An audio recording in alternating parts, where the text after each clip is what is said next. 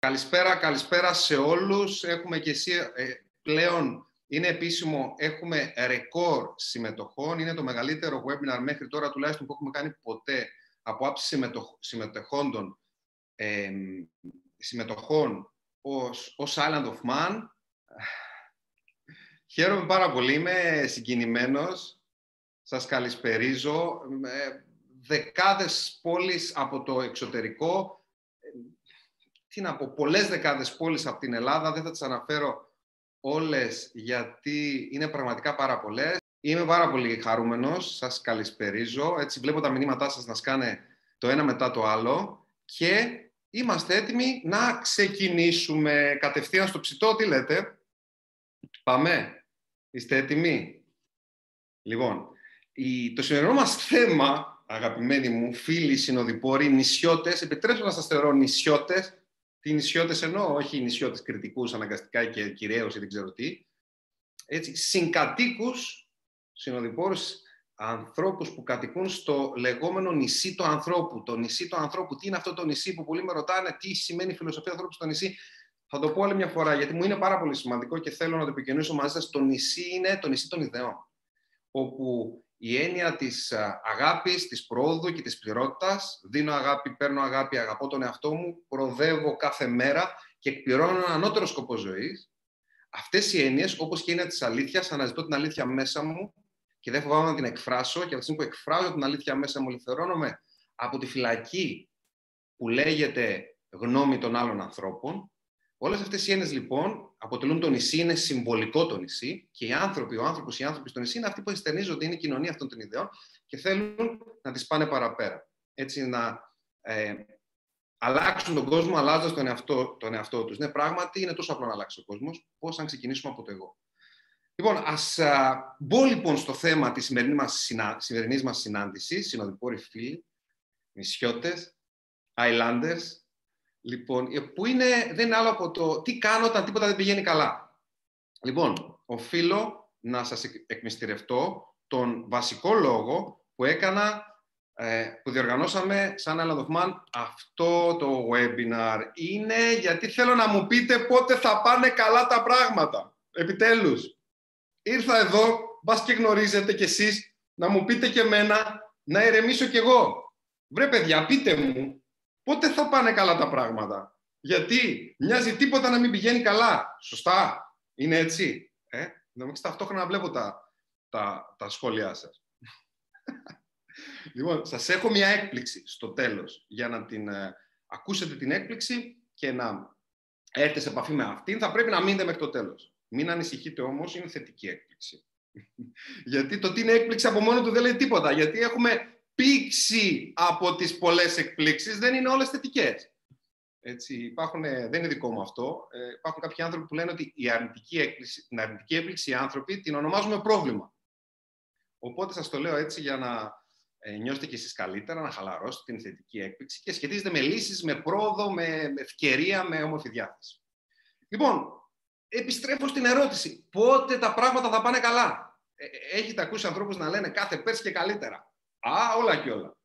Κάθε πέρσι και καλύτερα. Για ρωτήστε τις γιαγιάδες σας, για ρωτήστε, που έζησαν τον πόλεμο, κάποιες από αυτές, ε, ήτανε καλύτερα πριν 50 χρόνια, πριν 40, πριν 70, πριν 20, πριν... Ήταν καλύτερα. Ε, συνηθίζουμε να λέμε ότι ο χρόνος είναι γιατρός. Είναι γιατρός. Υπό ποια έννοια, ότι ξεχνάμε τα άσχημα. Δεν είναι ότι τα άσχημα που ζήσαμε δεν ήταν τελικά άσχημα, είναι ότι τα ξεχνάμε και κρατάμε τα καλά. Γι' αυτό πολλοί θέλουν να γυρίσουν σε ξεχασμένες μέσα στην αθαλήνη ερωτικές σχέσεις. Γιατί έχουν φύγει για ένα χρονικό διάστημα και έχουν ξεχάσει το χαμό που βίωναν. Έχουν ξεχάσει την αθλειότητα που βίωναν. Και λένε, έλα μωρέ, εντάξει, θα έχει αλλάξει. Έλα μωρέ, εντάξει, δεν ήταν και τόσο κακή. Πάμε. Αν κάνουμε όμως μια ιστορική αναδρομή, μην ανησυχείτε, δεν θα σας πάω πολύ μακριά θα σας γυρίσω πίσω 100 περίπου χρονάκια. Αν κάνουμε μια ιστορική αναδρομή.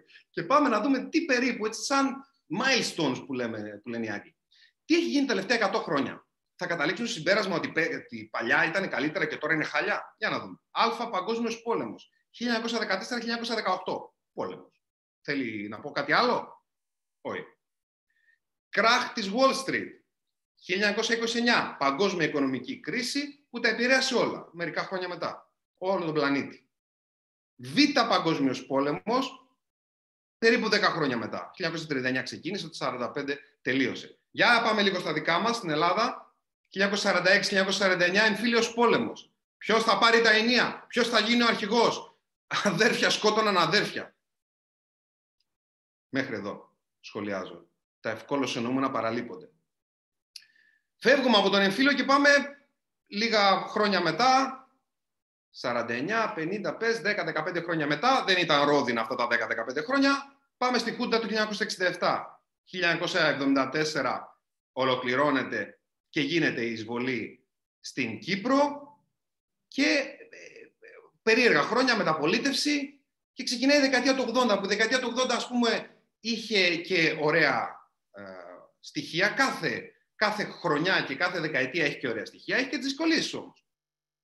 Αρχίζει να διαφαίνεται μια οικονομική άνθηση, ταυτόχρονα με μεγάλο πληθωρισμό, όσοι ξέρουν από οικονομικές έννοιες γνωρίζουν τι εννοώ, και ξεκινάει ένας πολύ ιδιαίτερος ιός. Ποιος ήταν αυτός ο ιός; Ο ιός του AIDS. Όσοι ήταν, είναι πάνω από 30, 35 και πάνω, το θυμούνται. Το τι φοβιστικό ήταν το περιβάλλον που ζούσαμε σαν παιδιά. Εγώ ήμουν ένα παιδί τότε και έτσι τέλη δεκαετία του 80, αρχές δεκαετία του 90 και βλέπαμε στην τηλεόραση τότε, στην ιδιωτική τηλεόραση που μόλις είχε ξεκινήσει ανθρώπους που είχαν έτσι, που πέθαναν μεγάλοι καλλιτέχνες, φοβιστικό το περιβάλλον των σχέσεων, των ερωτικών σχέσεων. Φοβόντουσαν άνθρωποι να αγκαλιάσουν ανθρώπους, να κάνουν έρωτα με ανθρώπους, να φιλήσουν ανθρώπους. Ρατσιστικό περιβάλλον για τους ανθρώπους που το είχαν, που τους, τους βλέπαν σαν μοιάσματα και αυτό επηρέασε πάρα πάρα πολύ κόσμο για πάρα πολλά χρόνια.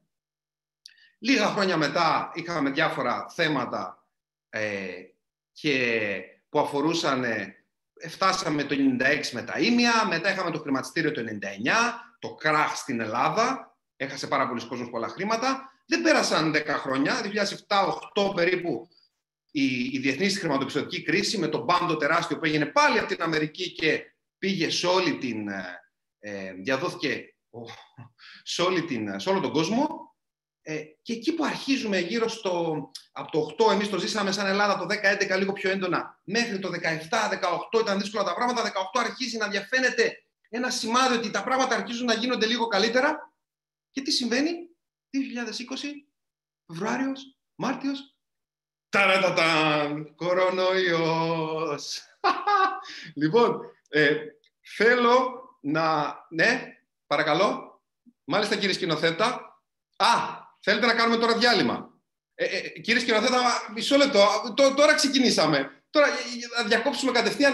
Α, τώρα θεωρείτε ότι ταιριάζει το διάλειμμα. Θέλετε να μας αφιερώσετε κάτι; Εντάξει, εμείς σας εμπιστευόμαστε. Άντε, να κάνουμε ένα διάλειμμα να δούμε τι θέλετε να μας αφιερώσετε που σχετίζεται τόσο πολύ με όλα αυτά που λέμε τόση ώρα. Για να δούμε, για να δούμε κύριε σκηνοθέτα.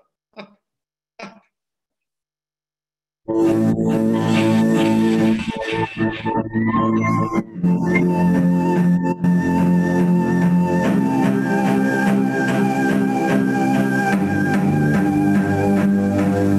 ασανσέρ σφάζουν αρνιά Στο ρετήρε κρύα χαριά Και στο μεγάλο living room Με σάμπρ κυκλοφορούν.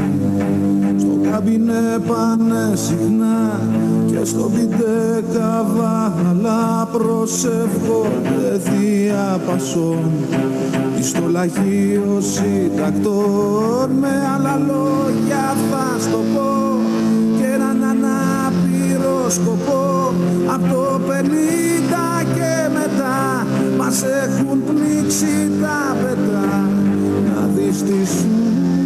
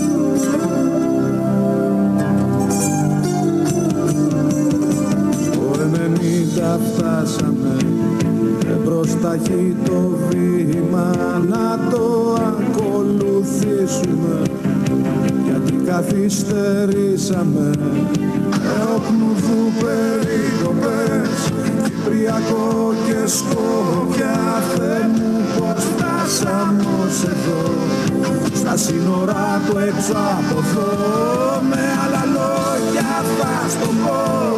Και έναν ανάπηρο σκοπό από το 90 και μετά να δεις τι σου έχω για μετά να δεις τι σου έχω για μετά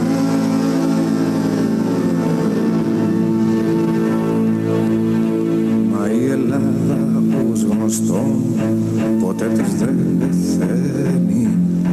Και όπως έχει υποθεί κάποια στιγμή θα αναστηθεί μήτερα μεγάλο ψυχή η φάντασμα και ζόμπι ας κάνουμε υπομονή. Το δυο χιλιάδες θα φανεί με άλλα λόγια θα σου πω και έναν ανάπηρο σκοπό. την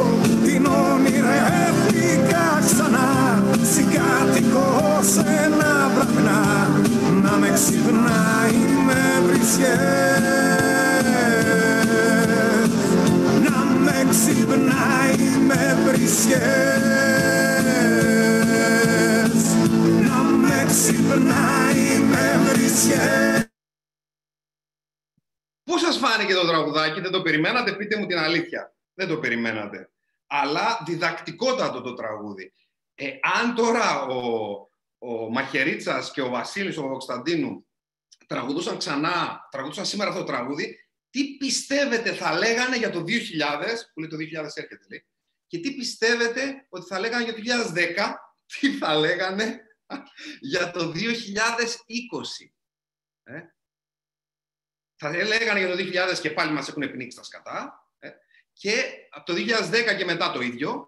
Από το 2020 και μετά μας έχουν επιδείξει κανονικά. Ε, ξεκάθαρα θα το λέγανε, συγγνώμη, έπρεπε να το πω, να το βγάλω από μέσα μου. Κάνει και μειοκαταληξία το κανονικά με το σκατά, οπότε έπρεπε να το πω να δέσει τώρα, συγγνώμη κιόλας, αλλά καταλαβαίνετε την αλήθεια. Η αλήθεια πρέπει να λέγεται. λοιπόν, ε, και πάμε όμως να θυμηθούμε ένα σημαντικό κομμάτι του τραγουδιού. Μα η Ελλάδα, ω γνωστό, ποτέ της δεν πεθαίνει και ας ακούγεται κλισέ. Είναι σημαντική αλήθεια αυτή και ας ακούγεται κλισέ. Όχι για την Ελλάδα μόνο σαν Ελλάδα, για, τον, για την Αγγελική, για τη Μαρία, για τον Κώστα, για τον Ιάσονα, για τον όποιον τέλος πάντων είναι εδώ μέσα, αλλά για το ποιο είναι, δεν είναι εδώ μέσα. Είμαστε εσύ ως 400 άνθρωποι στο webinar και ε, ε, έχουμε και τον κόσμο που μας παρακολουθεί από το Instagram. Δεν είναι έτσι. Όπως έχει υποθεί, κάποια στιγμή θα αναστηθεί. Ποια είναι η προπόθεση όμως της Ανάστασης; Μισό λεπτό. Δεν φτάσαμε ακόμα. Και εδώ τώρα όλο αυτό είναι εισαγωγή. Εισαγωγή για να στραβήξω την προσοχή μάλλον. Υποθέτω. Ξέρω εγώ, δεν, δεν το κάνω και πολύ συνειδητά. Ό,τι μου, μου βγαίνει, λέω πάμε. Βάλε το τραγούδι, πάμε, μου έρχεται να τραγουδήσω. Μετά καταλαβαίνω γιατί έκανα αυτό που έκανα. Δεν μου πηγαίνει τίποτα καλά. Γιατί; Είναι μια κλασική ερώτηση, την οποία ακούω πολλούς ανθρώπους να την κάνουν, κάποιοι την κάνουν και σε μένα. Να σας πω γιατί, για να ξεκινήσουμε από αυτό το πρώτο σημαντικό σημείο κλειδί της σημερινής μας έτσι, συνάντησης. Γιατί η προσδοκία μου είναι ότι όλα πρέπει να πηγαίνουν τέλεια. Το ξαναλέω. Ο λόγος μας πηγαίνουν όλα χάλια, που νομίζουμε ή που θεωρούμε ότι μας πηγαίνουν όλα χάλια, είναι γιατί η προσδοκία μας είναι ότι όλα πρέπει να πηγαίνουν καταπληκτικά. Ε, ελπίζω το μεταξύ να το μαγνητοσκοπούμε αυτό. Ε; Τέλει. Ωραία τα πράγματα δεν χρειάζεται να τα βλέπουμε χειρότερα από ό,τι είναι. Για κρατήστε κάτι, πιθανότατα δεν περιμένετε από μένα να τα ακούσετε. Αλλά πολλά που δεν περιμένετε από μένα να τα ακούσετε θα τα ακούσετε, γιατί είναι αλήθεια. Δεν πρέπει να τα βλέπουμε χειρότερα, ούτε αναγκαστικά καλύτερα από ό,τι είναι. Δεν είναι πιο λογικό να βλέπουμε και να αναγνωρίζουμε όλες τις πλευρές τους. Και τη σκοτεινή και τη φωτεινή. Δεν μπορώ να παραβλέπω τη φωτεινή πλευρά της Ελλήνη απασχολώντας το μυαλό μου με το σχολιασμό ή τη διερεύνηση μονάχα της σκοτεινής της πλευράς. Το πρόβλημα ξεκινάει από την πεποίθηση ότι για να είμαι χαρούμενος, για να είμαι καλά, για να έχω ευδαιμονία και πληρότητα στη ζωή μου, δεν πρέπει να έχω προβλήματα. Για πάμε λίγο να το ανατρέψουμε αυτό. Ε, η δική μου θεώρηση για τι σημαίνει ηγέτης είναι η εξής. Ηγέτη είναι αυτό που επηρεάζει θετικά τους άλλους. Δηλαδή, ο Χίτλερ, κατά τη γνώμη μου, δεν ήταν ηγέτης, γιατί δεν επηρεάζει θετικά. Ε, στα βιβλία ηγεσίας θα, θα δείτε ότι ηγέτη είναι αυτό που επηρεάζει, όχι που επηρεάζει θετικά. Ή ηγέτη είναι αυτό που έχει ακολούθους. Άρα, με βάση αυτό, αυτού του ορισμού, ο Χίτλερ είναι ηγέτης. Σύμφωνα με το δικό μου ορισμό, ο ηγέτη είναι αυτό που επηρεάζει θετικά, το ξαναλέω. Και όσο περισσότερους ανθρώπους επηρεάζει κάποιος θετικά, μπορεί να είναι φίλο, ε, συνοδοιπόρους, κοινωνικούς εταίρους, γείτονες, συμπολίτες, μπορεί να είναι ανθρώπους στη δουλειά του, συνεργάτες, εργαζομένους, μπορεί να είναι, να είναι εργοδοτούμενος, να, έχει, να είναι ε, εργαζόμενος σε μια εταιρεία και να επηρεάζει ακόμα και οι προϊσταμένους του, εργοδότες του, δεν έχει σημασία. Όσο περισσότερους ανθρώπους επηρεάζει κάποιος, τόσο περισσότερα προβλήματα έχει. Είναι αναπόσπαστο κομμάτι της επιτυχίας δεδομενία της πληρότητας υπάρξει προβλημάτων. Διαφορετικά δεν γίνεται. Είναι προπόθεση το πρόβλημα της όποιας, αν θέλετε, ε, ζωής που εμπεριέχει πρόοδο, αγάπη και πληρότητα. Διαφορετικά δεν γίνεται. Και επιτρέψτε να σας πω ένα πολύ κλασικό παράδειγμα, το οποίο το χρησιμοποιώ συχνά. Ένας πρόεδρος μιας πολυεθνικής, ένας πολιτικός που έχει μεγάλη επιδραστικότητα. Ο πλανητάρχης. Δεν συζητάμε τώρα για το συγκεκριμένο, έτσι. Α πάρουμε γενικά τον όρο πλανητάρχη. Ο οποίος θεωρητικά αγγίζει κράτη, λαούς, ε, δισεκατομμύρια ανθρώπους με αποφάσεις του. Είναι πρωτίστως επιλητής προβλημάτων σηκώνεται το πρωί και το πρώτο πράγμα που κάνει, υποθέτω μετά που θα πιάνει, πίνει καφέ, μπορεί να το πίνει και στον δρόμο, είναι του αραδιάζουν τα μεγάλα προβλήματα που έχει να επιλύσει. Τα μικρά προβλήματα δεν του τα λένε καθόλου, γιατί τα έχει επιλύσει το επιτελεία του πριν ξυπνήσει καν. Δεν ασχολείται με τα μικρά. Ασχολείται με τα μεγάλα. Αν αυτός ο άνθρωπος πει, Εγώ δεν θέλω προβλήματα, είναι σαν να λέει: Δεν θέλω να επιδράσω σε τόσους ανθρώπους. Θέλω να έχω λιγότερη δυναμική, θέλω να έχω λιγότερη επιδραστικότητα, θέλω να ε, αγγίζω λιγότερους ανθρώπους. Θετικά ή αρνητικά τώρα να το αγγίζει είναι και θέμα μετάφρασης. Έτσι, θα αφήσουμε αυτό. Οπότε πρακτικά λοιπόν αυτό που κάνει ένας άνθρωπος που θέλει να βιώσει ευδαιμονία και πληρότητα και, και θέλει να αγγίξει ανθρώπινες ψυχές, να επηρεάσει άλλους ανθρώπους, είναι ότι καλωσορίζει τα προβλήματα όταν έρχονται, τα αποδέχεται και ε, μπαίνει στη διαδικασία να μην τον ενοχλούν τόσο. Θα μου πεις πώς γίνεται αυτό. Πριν σας απαντήσω το πώς γίνεται αυτό. Να δεχθούμε ότι πίσω από οποιαδήποτε μεγάλη αλλαγή, πίσω από οποιοδήποτε πρόβλημα υπάρχουν τα κλασικά στάδια που περνάμε όλοι. Σε μια δυσκολία, σε ένα πρόβλημα. Άρνηση, θυμός, λύπη, αποδοχή. Όλοι περνάμε από αυτά τα στάδια. Ε, με το που έρχεται το πρόβλημα, λέμε γιατί μου συνέβη με αυτό. Με το που ε, περνάει λίγος καιρός, λέμε μα για, ε, δεν έπρεπε, αποκλείεται, δεν μου, δεν μου συνέβη με αυτό, είναι η άρνηση. Μετά ο θυμός είναι γιατί μου συνέβη με αυτό, μα δεν έπρεπε, μα θυμός. Μετά είναι η λύπη. Το πιστεύω ότι μου συνέβη με αυτό. Στεναχώρια. Και μετά έρχεται ανέρθει αποδοχή. Δείτε, όλο αυτό το έκανα για να σας δείξω τα συναισθήματα. Δεν είναι όμως λάθος κανένα από αυτά, καμία από αυτές τις φάσει. Αν δεν περάσουμε από την άρνηση, δεν περάσουμε από την, το θυμό και δεν περάσουμε από τη λύπη, δεν θα φτάσουμε στην αποδοχή. Το θέμα είναι να περάσουμε με ένα παραγωγικό τρόπο. Τι σημαίνει παραγωγικός τρόπος, Να μην κολλήσουμε πολύ σε ένα από αυτά τα στάδια.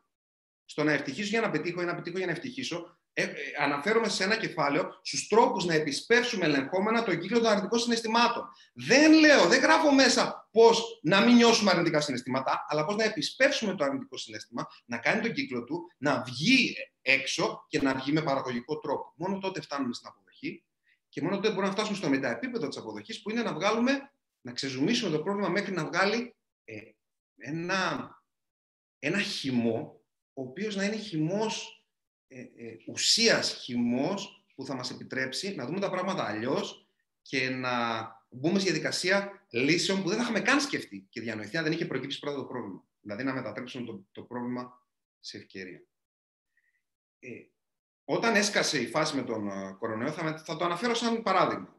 Η πρώτη μου αντίδραση ήταν αποκλείεται, δεν παίζει με τίποτα. Εγώ δεν μπορούσα να σταματήσω το tour του γράψει τη δική σου ιστορία, που είχαμε κάνει μόνο την Νότια Ελλάδα τότε και είχαμε τέσσερις πόλεις τη Κύπρου να πάμε. Είχαμε έξι πόλεις Βόρειας Ελλάδας να πάμε, την κεντρική στην Αθήνα, Ηράκλειο και Χανιά είχαμε προλάβει, ε, υπόλοιπη Κρήτη και ε, διάφορες άλλες περιοχές που συζητούσαμε. Και λέω: Αποκλείται, δεν παίζει, δεν θα μου το καταστρέψει εμένα αυτό. Σιγά βλακίες, κινέζιε, ε, χαζομάρα.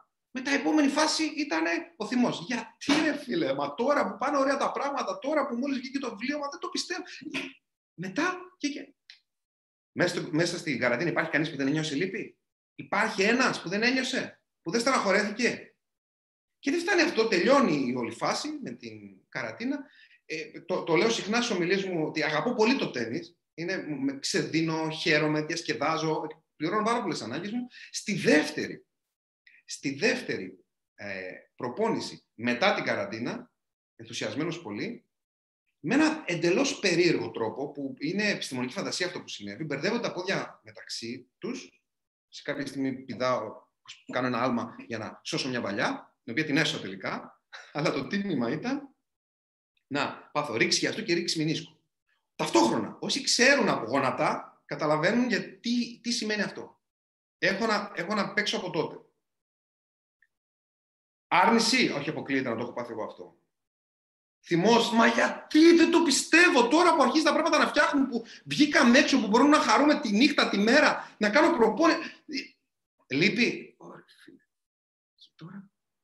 Για να φτάσω τι στην αποδοχή, που η αποδοχή ποια είναι. Ότι, α, ό,τι λύνεται και ό,τι μπορώ να περισσώσω από αυτό το ε, σπασμένο γόνατο ή το ενοχλημένο γόνατο θα το κάνω. Πήγα σε ε, πέντε γιατρούς, ε, αποφάσισα να μην κάνω επέμβαση τελικά, με φυσικό τρόπο, ό,τι και αν σημαίνει αυτό, φυσικοθεραπείες και ξεκούραση και ενδυνάμωση, να δοκιμάσω σιγά σιγά να δω αν μπορώ να ξαναπώ στο γήπεδο έστω πιο χαλάρα. Ε, ό,τι μπορώ να ελέγξω, να αγχωθώ, να στεναχωρηθώ, να το καταλάβω. Διαφορετικά, για όλα τα άλλα, δεν έχει τόσο νόημα. Θα μου πεις αυτό είναι θεωρητικό. Ναι, όταν αφαιθείς να νιώσεις τα συναισθήματα, είναι πιο εύκολο μετά να φτάσεις στο στάδιο της αποδοχής. Ποιο είναι το πρώτο, το νούμερο ένα, το πιο σημαντικό πράγμα που χρειάζεται να κάνει κάποιος που θεωρεί ότι δεν του πηγαίνει τίποτα καλά, για να μπει σε μια διαφορετική διαδικασία. Θα σας πω αυτονόητα πράγματα σήμερα, να ξέρετε, γιατί αυτά είναι που έχουμε πιο πολύ ανάγκη. Όταν κάτι δεν μου πηγαίνει καλά, τι κάνω, θέλετε να μου γράψετε παρακάτω στα σχολεία σας. Γιατί όλοι το ξέρουμε, αλλά λίγοι το κάνουμε. Τι σκατά κάνω, ρε guys, πείτε μου αλήθεια. Τι κάνω όταν κάτι δεν μου πηγαίνει καλά. Δείξτε μου, γράψτε μου. Τι κάνω; Αλλάζω τρόπο σκέψης, λέει εδώ, στεναχωριέμαι. Okay. Όταν κάτι δεν πηγαίνει καλά. Τι κάνω σε επίπεδο ε, διαχείρισης, έτσι. Έχω περάσει τα στάδια, έχω περάσει και από το στάδιο της ε, άρνησης και του θυμού κτλ. Ωραία, τα, το έχω βγάλει προς τα έξω. Αυτό έχω επικοινωνήσει με ανθρώπους, έχω φτάσει σε ένα στάδιο αποδοχής. Ωραία, τώρα τι κάνω πρακτικά; Ανάσες, ε, ε, ε, μην μου, λέτε, μην μου λέτε αλλάζω τρόπο σκέψης, κάνω πρόβλημα ευκαιρία και γενικότητες. Πρακτικά πείτε μου. Αλλάζω αντίδραση, λέει η Έλενα. Αλλάζω, βρίσκω λύση, μπαίνω, αναλαμβάνω δράση. Ωραία. Άρα, όταν κάτι δεν πηγαίνει καλά, αλλάζω το πλάνο δράσης. Κρατήστε την εξής φράση. Η μεγαλύτερη ικανότητα δεν απαιτεί καμία ικανότητα. Απλά αλλάζω το πλάνο δράσης όταν κάτι δεν μου πηγαίνει καλά και δεν τα παρατάω. Θα μου πείτε, μα τόσο απλό είναι. Τόσο απλό. Δεν είναι τόσο απλό. Και θα σας πω σήμερα για ποιο λόγο δεν είναι τόσο απλό. Θα σας πω σήμερα ενώ, ενώ ξέρουμε ότι πρέπει τη στιγμή που βλέπουμε ότι κάναμε, να, κάναμε κυλίτσα, ωραία, πρέπει να αλλάξω η διατροφή μου. Το ξέρουμε, δεν το ξέρουμε. Ε, ξέρουμε ότι δεν, δυσκολευόμαστε οικονομικά, πρέπει να κάνω κάτι για τα οικονομικά μου. Το ξέρουμε, δεν το ξέρουμε. Ε, τι χρειάζεται, να έρθει κάποιος να σου πει πρέπει να κάνεις κάτι. Όχι, το ξέρεις. Τη στιγμή που συναισθηματικά δυσκολευόμαστε, το ξέρουμε ότι πρέπει να βγούμε έξω να κάνουμε πράγματα, να ζητήσουμε λύσεις, να πάμε σε ένα ειδικό, να, να, να έρθουμε σε επαφή με ανθρώπους δημιουργικούς, να κάνουμε δραστηριότητες, χόμπι. Τα ξέρουμε, δεν τα ξέρουμε. Γιατί δεν τα κάνουμε; Θέλετε να μάθετε; Ε; Για ποιο λόγο; Θέλω να το πάμε λίγο πιο επιστημονικά; Ποιοι θέλετε να μάθετε, για δείξτε μου. Δείξτε μου. Δείξτε μου. Ποιοι θέλετε να μάθετε. Σηκώνει, κάποιος σηκώνει το χέρι που έτυχε, έτυχε σας είδα. Λοιπόν, ωραία. Σας λέω. Γιατί έχουμε ένα άτιμο... Τώρα, Αχ, παραλίγο να γίνω πολύ κακό παιδί. Έχουμε ένα άτιμο ένστικτο επιβίωσης. Που άτιμο. Το αγαπάμε. Χωρίς ένστικτο επιβίωσης δεν θα υπήρχαμε. Χωρίς την αυτοσυντήρηση, την ένστικτο αυτοσυντήρησης, δεν θα ήμασταν ζωντανοί, έτσι. Αλλά ταυτόχρονα μας κάνει και πολύ ζημιά.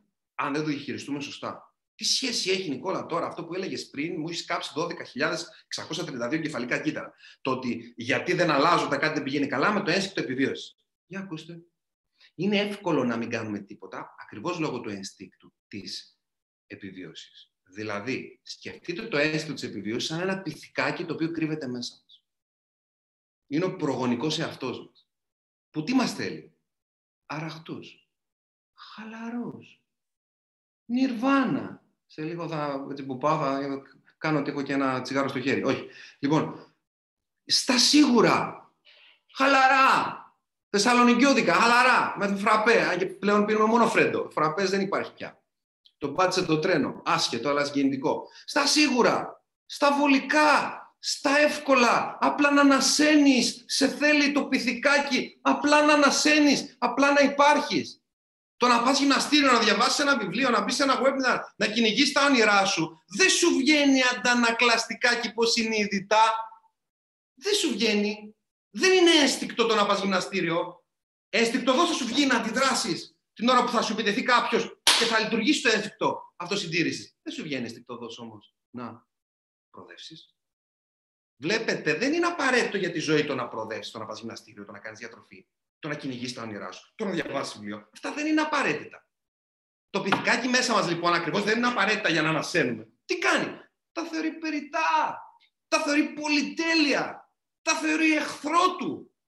Εχθρό του. Γιατί; Όταν γυμναζόμαστε, δηλαδή προοδεύουμε αυτά το μεταξύ όλα, που σας λέω τώρα, είναι από το επόμενο βιβλίο που δεν ξέρω πότε θα βγει. Το έχω γράψει έξι φορές. Έξι φορές και πάω για έβδομη, αλήθεια σας λέω.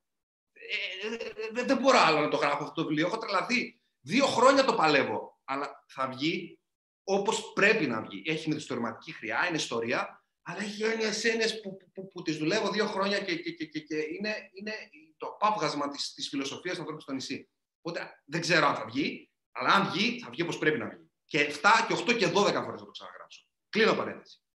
Αλλά αυτά είναι από εκεί. Οπότε ευκαιρία να σας πω κάτι τουλάχιστον από το βιβλίο που δεν έχει βγει ακόμα και θα δούμε αν θα το βγάλουμε και πότε.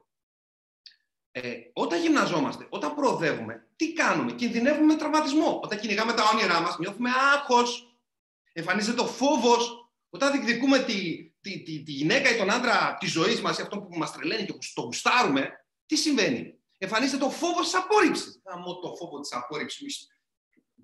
Τρελαίνομαι πια με αυτό το φόβο της απόρριψης. Πόσο μεγάλη αξία του δίνουμε. Εντάξει, δεν δε, θα τρελαθώ πολύ, γιατί μπορεί να τα σπάσω εδώ και να τελειώσει το webinar. Αλλά με νιώθετε έτσι, γιατί με ζείτε. Ζείτε αυτό που ζω.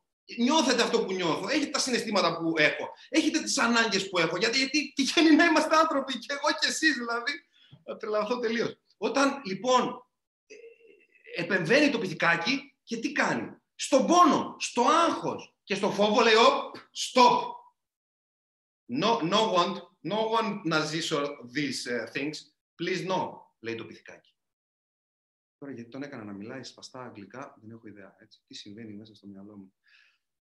Το πυθικάκι δεν θέλει τίποτα από όλα αυτά. Θέλει απλά να υπάρχει, να ανασένει, να κρατηθεί στη ζωή με τη δυνατό μικρότερη κατανάλωση ενέργειας. Δεν επιθυμεί να τρώμε υγιεινά, απλά να μην πεινάμε. Άρα για να μην πεινάμε θα πάμε ό,τι σκατά βρούμε μπροστά μας, χάμπουργκερ και αυτό και αυτό, θα τα φάει. Λείπει. Εγώ θέλω να υπάρχω, σου λέει το πυθικάκι. Δεν θέλω να, να τρώω υγιεινά. Γι' αυτό και λέγεται ένστικτο επιβίωσης και όχι καλή υγεία. Γι' αυτό και λέγεται ένστικτο επιβίωσης και όχι πρόοδο. Το πυθικάκι δεν σας θέλει να είστε κοινωνικοί. Δεν σας θέλει να μιλάτε δημόσια και να εκφράζετε τις απόψεις σας στον κόσμο. Άρα να βάζετε τις βάσεις για να αγγίξετε ανθρώπους, για να εμπνεύσετε ανθρώπους. Δεν σας θέλει. Δεν σας θέλει. Δεν σας θέλει να απευθυνθείτε σε μια μεγάλη ομάδα ανθρώπων και να δείξετε ποιοι είστε και την αλήθεια μέσα σας, να την εκφράσετε. Δεν σας θέλει. Δεν σας θέλει να αγγίξετε ψυχές. Δεν σας θέλει. Την ώρα που πάτε να τα κάνετε όλα αυτά, ξέρετε τι κάνει το πυθικάκι. Φωνάζει Σως, Mayday, Mayday, Mayday, κίνδυνος, κίνδυνος, σταμάτα. Μη συμπεριλάβεις άλλους στο όραμά σου. Μην κάνεις αναθέσεις. Μην εκτεθείς. Μην αναλάβεις την παρουσίαση. Μην επεκτείνεις δραστηριότητές σου. Μην γνωρίσεις νέους ανθρώπους. Μην ανοιχτείς, μην ρισκάρεις, μην φλερτάρεις, μην επενδύσεις, μην προσπαθήσεις. Μη ρε φίλε, μη, μη. Μείνε στο καβούκι σου. Γιατί το πυθικάκι, ξέρετε τι σκατά θέλει από εμάς. Θέλει το βολικό, το εύκολο, το λιγότερο απαιτητό για την αυτοσυντήρησή μας. Αυτό μας επιτάσσει το ένστικτο. Απ' τη μία μας κάνει να υπάρχουμε, χωρίς αυτό δεν θα ήμασταν εδώ.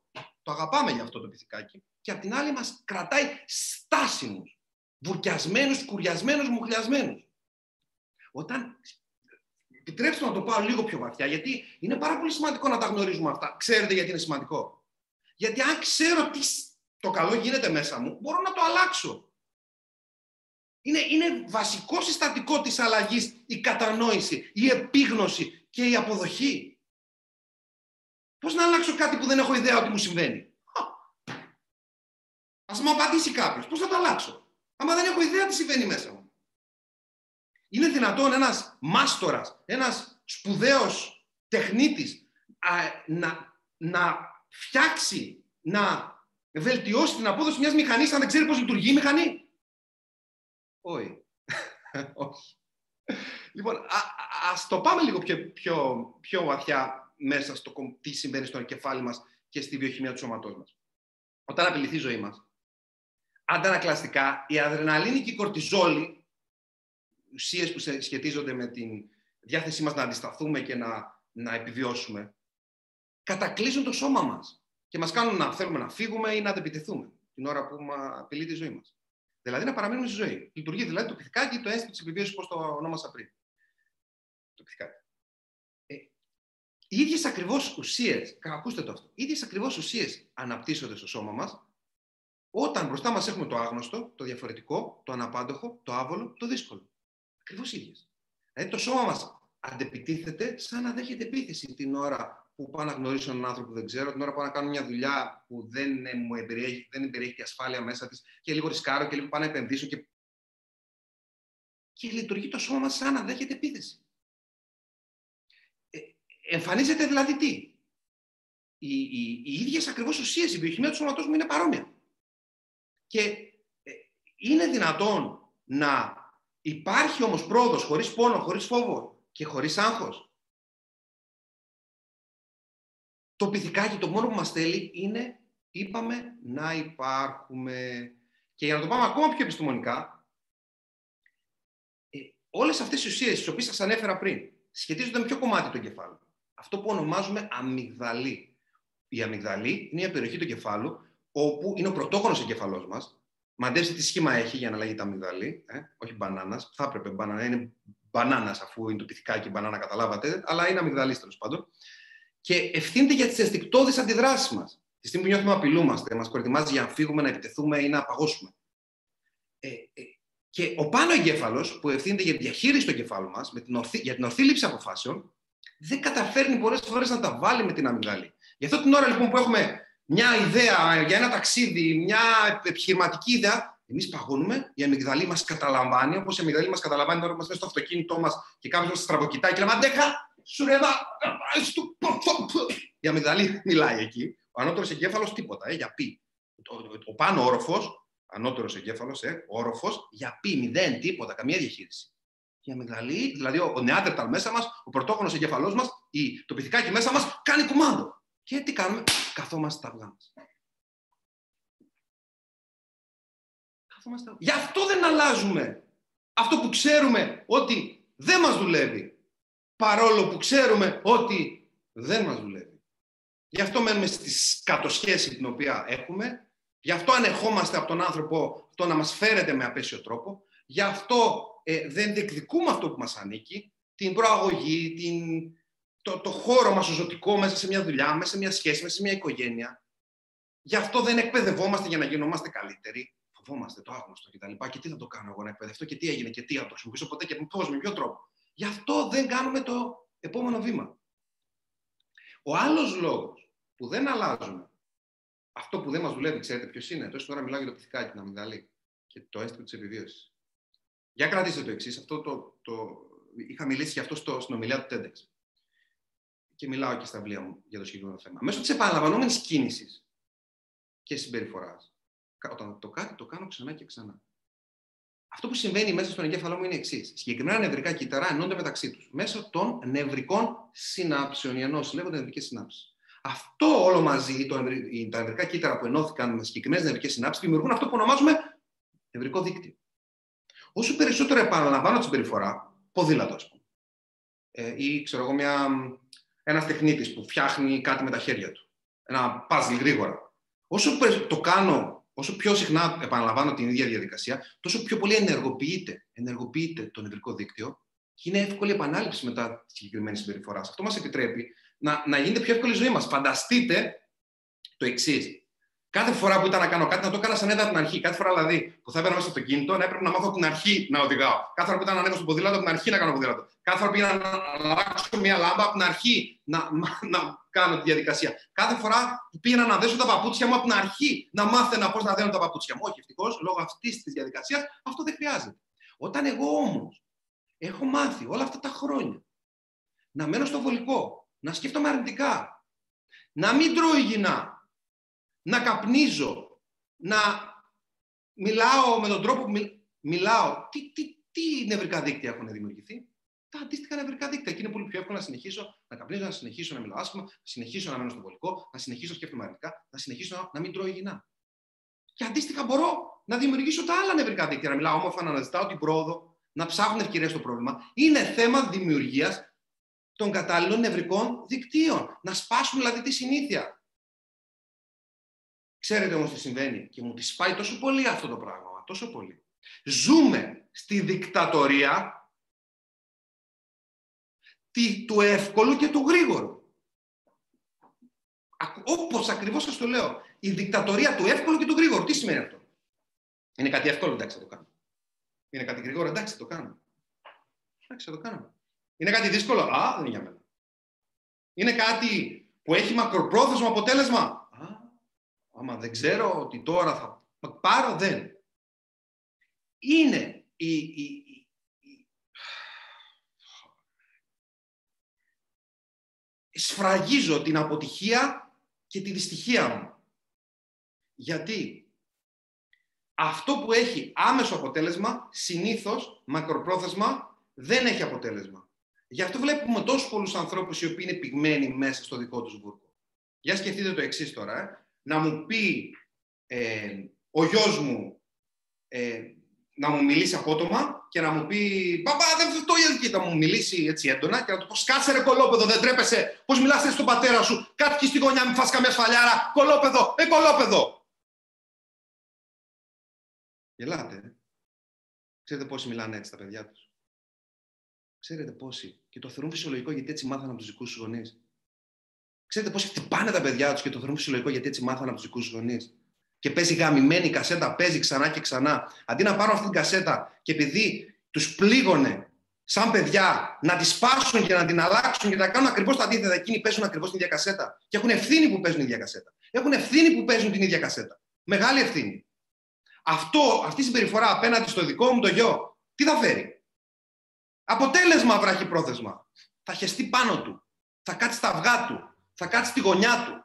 Θα σκάσει. Επειδή του το είπα θα σκάσει. Επειδή είμαι ένα 80 και είναι ένα 10. Επειδή είμαι 40 κιλά βαρύτερος. Επειδή, αν θέλω, μπορώ να τον εξουσιάζω όπως ένας δικτάτορας μπορεί να εξουσιάσει εμένα. Όπως μια άτιμη κυβέρνηση μπορεί να εξουσιάσει εμένα, αν το αποφασίσει. Και φερόμαστε στα παιδιά μας ή στους συνεργάτες μας ή στους συντρόφους μας ή στους φίλους μας όπως δεν θα θέλαμε να μας φερθεί ένας εργοδότης, όπως δεν θα θέλαμε να μας φερθεί ένας άνθρωπος που έχει την εξουσία επειδή έχει δύναμη. Είτε σωματική είτε άλλο είδους. Θα έχει άμεσο αποτέλεσμα, αν του μιλήσω έτσι. Άμεσο. Μακροπρόθεσμα όμως τι κάνω; Καταστρέφω τη σχέση μου μαζί του. Μακροπρόθεσμα όμως τι κάνω; Δημιουργώ ένα, έναν άνθρωπο που θα βγει εκεί έξω και θα έχει θυμό και θα θέλει να κάνει ακριβώς το ίδιο για να παίξει εκείνος αυτή την κασέτα σε πρώτη ευκαιρία σε οποιοδήποτε άνθρωπο, συνεργάτη, σύντροφο, φίλο, βρει στο δρόμο του. Για να νιώσει και εκείνος την αίσθηση σημαντικότητας που έχασε τον μπαμπά. Ενώ αν εκείνη τη στιγμή χρησιμοποιήσει όλες τις τεχνικές ενσυναίσθησει, οι οποίες είναι τεχνικές ειλικρίνειας, αγάπης, κατανόησης και όχι τεχνικές ψευτοτεχνικέ.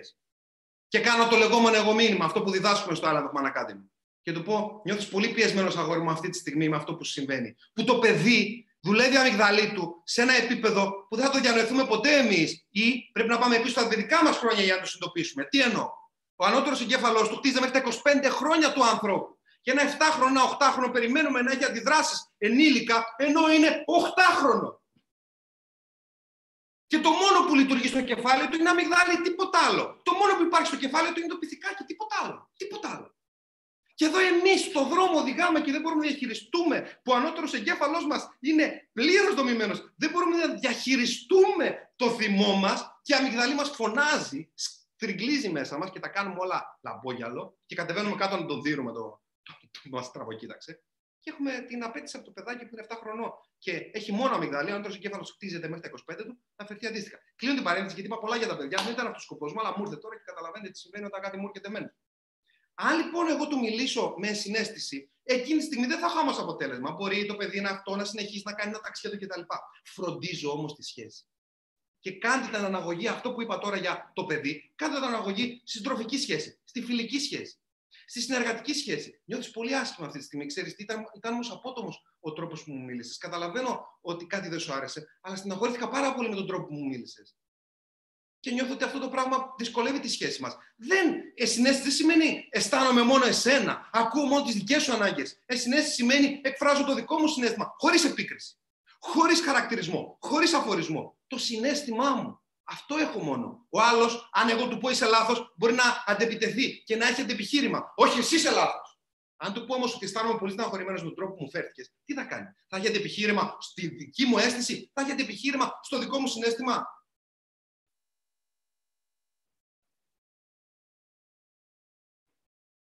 Έχουμε λοιπόν κολλήσει στο το γρήγορο και το εύκολο είναι το σωστό. Μπούρδα μεγάλη. Μπούρδα τεράστια, μπούρδα.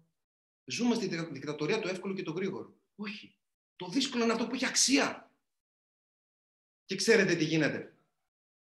Μα μας έχει κατακλείσει τόσο πολύ ο φόβος και, το, και η, η, η, η διάθεσή μας να αντεπιτεθούμε σε οτιδήποτε είναι άβολο και να φύγουμε μακριά του, ενώ δεν καταλαβαίνουμε ότι ο φόβος και το άβολο μπορούν να αποτελέσουν ξυπνητήρια εκπληρώσεων.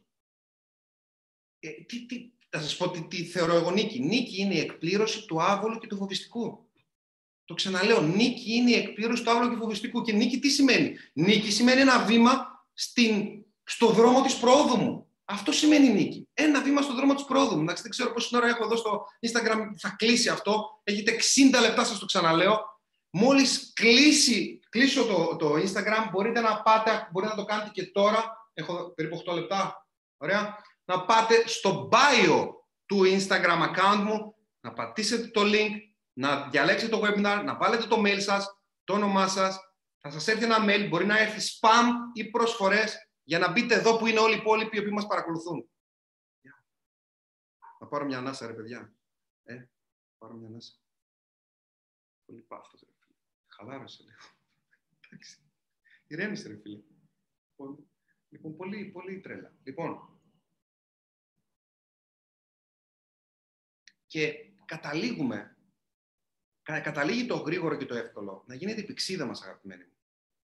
Γιατί; Να γίνεται το γρήγορο και το εύκολο να γίνονται εξουσιαστές των αποφάσεών μας. Γιατί; Γιατί; Μα το γρήγορο και το εύκολο, το βολικό και το μη φοβιστικό είναι που μας οδηγούν στη στασιμότητα, στο βούρκο, στο, στο μούχλιασμα, στο σκούριασμα. Και όλα αυτά οδηγούν, ή αν, αν το πω, να το πω συμβολικά, στο ψυχοπνευματικό θάνατο. Ο ψυχοπνευματικός θάνατος δεν είναι ο βιολογικός που είναι μια και έξω. Είναι αυτό που νιώθεις άδειος, ρε φίλε. Νιώθεις ότι δεν έχει νόημα τίποτα. Νιώθεις την αίσθηση ματαιότητα. Νιώθεις ότι δεν, δεν, δεν αγγίζεις κανέναν, ότι δεν σε αγγίζει κανένας, ότι δεν αγαπιέσαι, δεν αγαπάς, ότι δεν προχωράς, δεν ανεβαίνεις, δεν... Και λες, τι σκατά ήρθα σε αυτόν τον κόσμο να κάνω. Δεν μπορεί, δεν μπορεί ο λόγος που ήρθα να είναι τόσο, τόσο ρηχός. Όχι, ήρθαμε σε αυτόν τον κόσμο για να εκπληρώσουμε ένα ανώτερο σκοπό ζωής. Την ώρα που, που γεννηθήκαμε, υπογράφηκε ένας στο συμβόλαιο της ζωής μας. Η, η, η φράση που, κάτω από την οποία βάλαμε το όνομα και τη φραγίδα μας είναι να να δημιουργήσουμε αριστούργήματα. Αριστούργημα δεν σημαίνει να ανακαλύψει το εμβόλιο για τον κορονοϊό. Αριστούργημα δεν σημαίνει να φτιάξει τον Δαβίδ του Μικελάντζελο. Αριστούργημα δεν σημαίνει αναγκαστικά να βρεις το, ξέρω εγώ, να λύσει το πρόβλημα της παγκόσμιας ειρήνης. Αριστούργημα σημαίνει να δώσεις νόημα στη ζωή σου.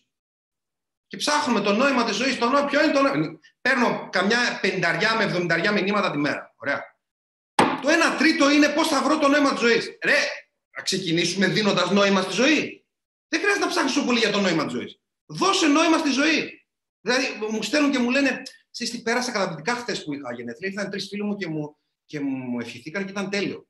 Συγγνώμη, πρέπει να περιμένεις τα γενέθλιά σου αφού είδες ότι αυτός σου έδωσε νόημα και σε έκανε χαρούμενο για να ξαναβρεθείς με τρεις φίλους. Πρέπει να περιμένεις. Δηλαδή, αυτό, αυτό δεν είναι το νόημα του. Ορίστε. Αφού αυτός σε έκανε χαρούμενο. Τι ψάχνεις. Για να κάνεις ένα χόμπι, μια δραστηριότητα. Πρέπει να, να, ξέρω εγώ, να κάθεσαι και να κάνεις ε, σε nirvana mode ε, διαλογισμό 7,5 ώρες για να αποφασίσεις, ε, ξέρω εγώ, τελικά το σκοπό τη ζωή μου είναι. Όχι, ρε φίλε. Πιες έξω, κάνε μια βόλτα. Συνάντησε ένα φίλο που σου φτιάχνει τη διάθεση. Δες ένα ντοκιμαντέρ που νιώθεις ότι μπορεί να σε εμπνεύσει. Διάβασε μια βιογραφία ενός ανθρώπου. Διάβασε ένα βιβλίο, παρακολούθησε μια εκπαίδευση. Κάνε κάτι που θα σου δώσει, θα σου δώσει πράγματα. Θα δοκίμασε, ψάξε. Σκέψου τι σε κάνει χαρούμενο στο παρελθόν και ξανακάνε το. Μην περιμένεις να σε πάρει ο φίλος τηλέφωνο για να, για να βγείτε. Όπου ο φίλος μπορεί να σε πάρει, μπορεί να μην σε πάρει, γιατί την φορά που σε πήρε, περάσατε καταπληκτικά και εσύ περιμένεις. Πάρ τον εσύ. Στείλ του μήνυμα και πες του, ρε φίλε, σ' αγαπάω. Στείλ του μήνυμα και πες του, ρε, εσύ τι ωραία που περάσαμε χθες. Κάθε φορά που βγαίνετε με έναν άνθρωπο που περνάτε καλά, στείλ του ένα μήνυμα και πες του, Μα τι ωραία που περάσαμε σήμερα. Χάρηκα πάρα πολύ πραγματικά που σε συνάντησα. Σε φιλό. Χτίζεις άλλο είδους σχέση από το απλά βρεθήκαμε, περάσαμε καλά και σε ξέχασα. Διεκδίκησε αυτό που σε έχει κάνει να νιώσεις ωραία. Διεκδίκησέ το. Δώσε νόημα στη ζωή. Μην περιμένεις να βρεις το γαμημένο το νόημα της ζωής. Δώσε νόημα εσύ στη στιγμή, κάνοντας πράγματα που σου αρέσουν, μικρά ή μεγάλα. Ξέρετε, ο ψυχο, ψυχοπνευματικός θανάτος είναι καθημερινός. Είναι δύσκολος. Είναι κενό αυτό που σας έλεγα πριν, το ανεκπλήρωτο. Έχει ένα θετικό που δεν έχει ο βιολογικός θάνατος. Έχει ένα θετικό που δεν έχει ο βιολογικός θάνατος. Σηκώνει ανάσταση, παιδιά. Σηκώνει ανάσταση. Αν βιώνατε κάτι τέτοιο τώρα, δεν πειράζει, είναι εντάξει. Είναι εντάξει, μεταξύ αυτό το είναι εντάξει. Όταν τα άκουγα έτσι, okay, it's okay, it's okay. Πω, πω μου την έσπαγε τόσο πολύ. Τώρα το λέω εγώ συνέχεια. Είναι εντάξει, είναι εντάξει. Σε λίγο θα. Ξέρω. Είναι εντάξει. Μα αλήθεια είναι εντάξει όμως. It's okay. Μετάφραση είναι από το it's okay το είναι εντάξει. Είναι εντάξει αν τώρα το βιώνεις όλο αυτό. Έχει ανάσταση σηκώνει ανάσταση ο ψυχοπνευματικός θάνατος. Αλλά χρειάζεται τα σωστά ε, βήματα. Δεν πρέπει να μαλώσουμε με το πυθικάκι μέσα μας. Αλλά να σταματήσουμε να το δίνουμε τόσο μεγάλη σημασία. Τους μπούλιδες στο σχολείο τους θυμάστε, αυτούς που κάναν bullying. Όσο λιγότερο τον τρέφεις τον μπούλι, τόσο όσο λιγότερο δηλαδή δείχνεις ότι επηρεάζεσαι, τόσο λιγότερο σε ορίζει και τόσο πιο εύκολα σταματάει να ασχολείται μαζί σου τρέφω λιγότερο τον μπούλι φόβο μου, σημαίνει βασικά δεν το δίνω το σημασία. Πώς, ποιος είναι ο τρόπος να μην το δώσω σημασία, Να κάνω αυτό που φοβάμαι. Τότε είναι που νιώθω ότι δεν το δίνουμε σημασία. Είναι σαν να του λέμε, φίλε, τι είσαι εδώ, τι δεν είσαι, ποσός με ενδιαφέρει. Ποσός. Με ενδιαφέρει. Για δείτε τώρα τι θα κάνουμε. Εγώ θα είμαι ο Νικόλας. Ωραία. Και εδώ θα είναι ο φόβος. Θα παίξω ταυτόχρονα το ρόλο του Νικόλα και του φόβου. Στη θέση του Νικόλα βάλτε εσάς. Είμαστε όλοι ένα τώρα, εντάξει; Λοιπόν, λέει ο φόβος. Γεια σου, ήρθα. Και λέω εγώ. Καλώς ήρθες. Λέει ο φόβος. Μπου, είμαι ο φόβος. Μπου. Θέλω να με φοβήσει ο φόβος. Και λέω εγώ. Θα σου πω, περίμενε τώρα, γιατί έχω δουλίτσα. Λέω φόβος. Τι, τι εννοείς περίμενε, δεν φοβήθηκες. Και λέω, ε, πρέπει πρώτα, σου είπα περίμενε, πρέπει πρώτα να κάνω αυτό που φοβάμαι, είναι σημαντικό, θα ασχοληθώ μετά μαζί σου. Άντε. Λέω μα, έπρεπε να φοβηθεί, τι, τι, τι, γίνεται, εγώ δεν έχω συνηθίσει σε αυτή την αντίδραση. Λέω, ρε, σταμάτα, σου λέω έχω δουλειά, θα ασχοληθώ μετά μαζί σου, αμάν. Και λέω μα, ασχολείσαι ήδη μαζί μου αφού κάνεις αυτό που φοβόσουν. Αλλά όχι όπως φανταζόμουν προφανώς. Λέω, «Ε, ε, μπορείς να μην με διακόπτεις γιατί έχω πολύ σοβαρή δουλειά. Και λέει αυτός, ε, καλά δε, μην φωνάζεις. Φόβος μεταξύ τα λέει αυτά. Με κοψοχόλιασες. Και λέω, κάνω αυτό που φοβάμαι εγώ τώρα και δεν ασχολούμαι με το φόβο. Δεν μπορώ τώρα να ασχολούμαι μαζί σου. Τελειώνω. Και λέω, πού τον είναι. Τελείωσα. Τώρα μπορώ να ασχοληθώ μαζί σου. Πού είσαι; Φόβε. Φόβε. Φόβε. Φόβε. Φόβε. Φόβε. Φόβε. Ρε φόβε. Φόβε. Φόβε. Πού πήγε ρε παιδιά; Φόβε. Φόβε. Φόβε. Κάτσε από. Ρε. Ρε πρόεδρε. Σκηνοθέτα. Χιλέα. Είδες το φόβο; Γάμο, τι. Ε, το, μα, ε, τον άτιμο. Ε, χάθηκε ο φόβος. Τραβώ. Εγώ βραχνιάζω για αυτό που φεύγει. Αυτός χάνεται. Φοβέ! Πού πήγε ο φόβος, ρε παιδιά; Πού πήγε; Γράψτε μου εδώ κάτω να με βοηθήσετε λίγο. Ο φόβος πήγε στο είσαι πολύ θεατρικός. Πού πήγε ο φόβος; Ο φόβος πήγε, παράδειγμα, καταπληκτικό. Φοβήθηκε ο φόβος! Νίκος Καζαντζάκης, δάσκαλος, λατρεμένος, υπέροχος. Φόβος θα φοβηθεί και θα φύγει. Αγαπημένοι μου, εδώ, εδώ, εμείς, εσείς, εμείς δεν πάτε πουθενά, εσείς περιμένετε, εδώ, εδώ, εδώ. Το λέμε τελευταία φορά στους αγαπημένους μου εδώ. Instagramιώτες και Instagramιώτησες. Κλείνω το live του Instagram. Αν θέλετε να συνεχίσετε εδώ με τους φίλους μας, τους συνοδοιπόρους, τους νησιώτες, τους κατοίκους του νησιού του ανθρώπου, θα πρέπει να κάνετε το εξής. Το λέω τελευταία φορά. Πηγαίνετε στο link στο bio αυτού του account, του Instagram account. Ανοίγει ένα link tree, πατάτε το δωρεάν webinar, κάνετε εγγραφή με το mail σας, σας έρχεται mail στο mail σας, είτε στα spam, είτε στα κύρια, είτε στις προσφορές, ψάξτε τα. Με το link πατάτε το κουμπάκι, ακολουθείτε τις οδηγίες και μπαίνετε μέσα, εδώ μεταφέρεστε. Σας φιλώ από εδώ, δεν ξέρω πώς το κλείνω αυτό, το μεταξύ είναι η δεύτερη φορά που το κάνω. Τερματισμό πατάω, ε. Τερματισμό, ωραία. Έχω και ένα χιλιάδο μου βοηθάει. Φιλιά. Λοιπόν, συνεχίζω εδώ. Θέλω να κάνετε το εξής τώρα. Να σκεφτείτε ένα αποθυμένο σας. Κάτι που θέλατε και δεν κάνατε. Ένα στόχο που αναβάλατε. Κάτι που σας φοβίζει αλλά έχει νόημα για εσάς. Ένα. Και γράψτε κάτω αυτό το ένα τώρα. Πάμε να το ξορκίσουμε μαζί. Πάμε. Κάτι σημαντικό, αποθυμένο, που φοβηθήκατε, που δεν το κάνατε, δεν πειράζει, είναι εντάξει, ποτέ δεν είναι αργά και εσύ είναι λίγο αργότερα από ό,τι ήταν παλαιότερα. Ένα στόχο που αναβάλατε, κάτι που σας φοβίζει αλλά έχει νόημα για εσάς. Γράψτε το στα σχόλια. Να ζήσω στο εξωτερικό. Να ασχοληθώ με το τραγούδι. Να ταξιδεύω. Σπουδές. Να γίνω μουσικός. Σπουδές στο εξωτερικό. Να, το εξωτερικό έφυγε από εκεί που είναι. Ή σε πήραν τα χρόνια. Ρωτώ. Λάτιν χορός. Κλείσαν οι χορές, ε, οι χορές λέω. Κλείσανε οι χορευτές. Όχι, ούτε χορευτές. Κλείσανε οι χωρικοί. Όχι, ούτε χωρικοί. Κλείσανε οι σχολές χορού. Το βρήκες, Νικόλα, μπράβο. Κλείσανε. Κάτσε γιατί γίνεται και χαμός. Είμαστε κοντά 500 άνθρωποι εδώ μέσα.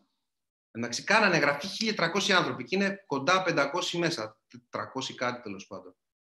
Τρελά νούμερα. Ε, ευχαριστούμε θερμά. Αλήθεια σας λέω και ήταν και άλλοι, δεν ξέρω πόσοι μέσα εκεί. Σας ευχαριστώ θερμά. Δε, τρελαίνομαι, τρελαίνομαι. Μόνο στην ιδέα ότι είστε εδώ και δυο να ήσταν, πόσο μάλλον κοντά 500, παθαίνω ζημιά, σας ερωτεύομαι. Δηλαδή, τρελαίνομαι που δεν μπορώ να με τελειώσει αυτό το άτιμο το, το, και να έρθουν να αγκαλιαστούμε, να φιληθούμε και να σφίξουμε ένα στον άλλον. Δηλαδή δεν μπορεί, θα γίνει. Και όταν θα γίνει, την πατήσατε, θα, θα, θα, θα καταλάβατε, θα το πιάσατε το υπονοούμενο, ε.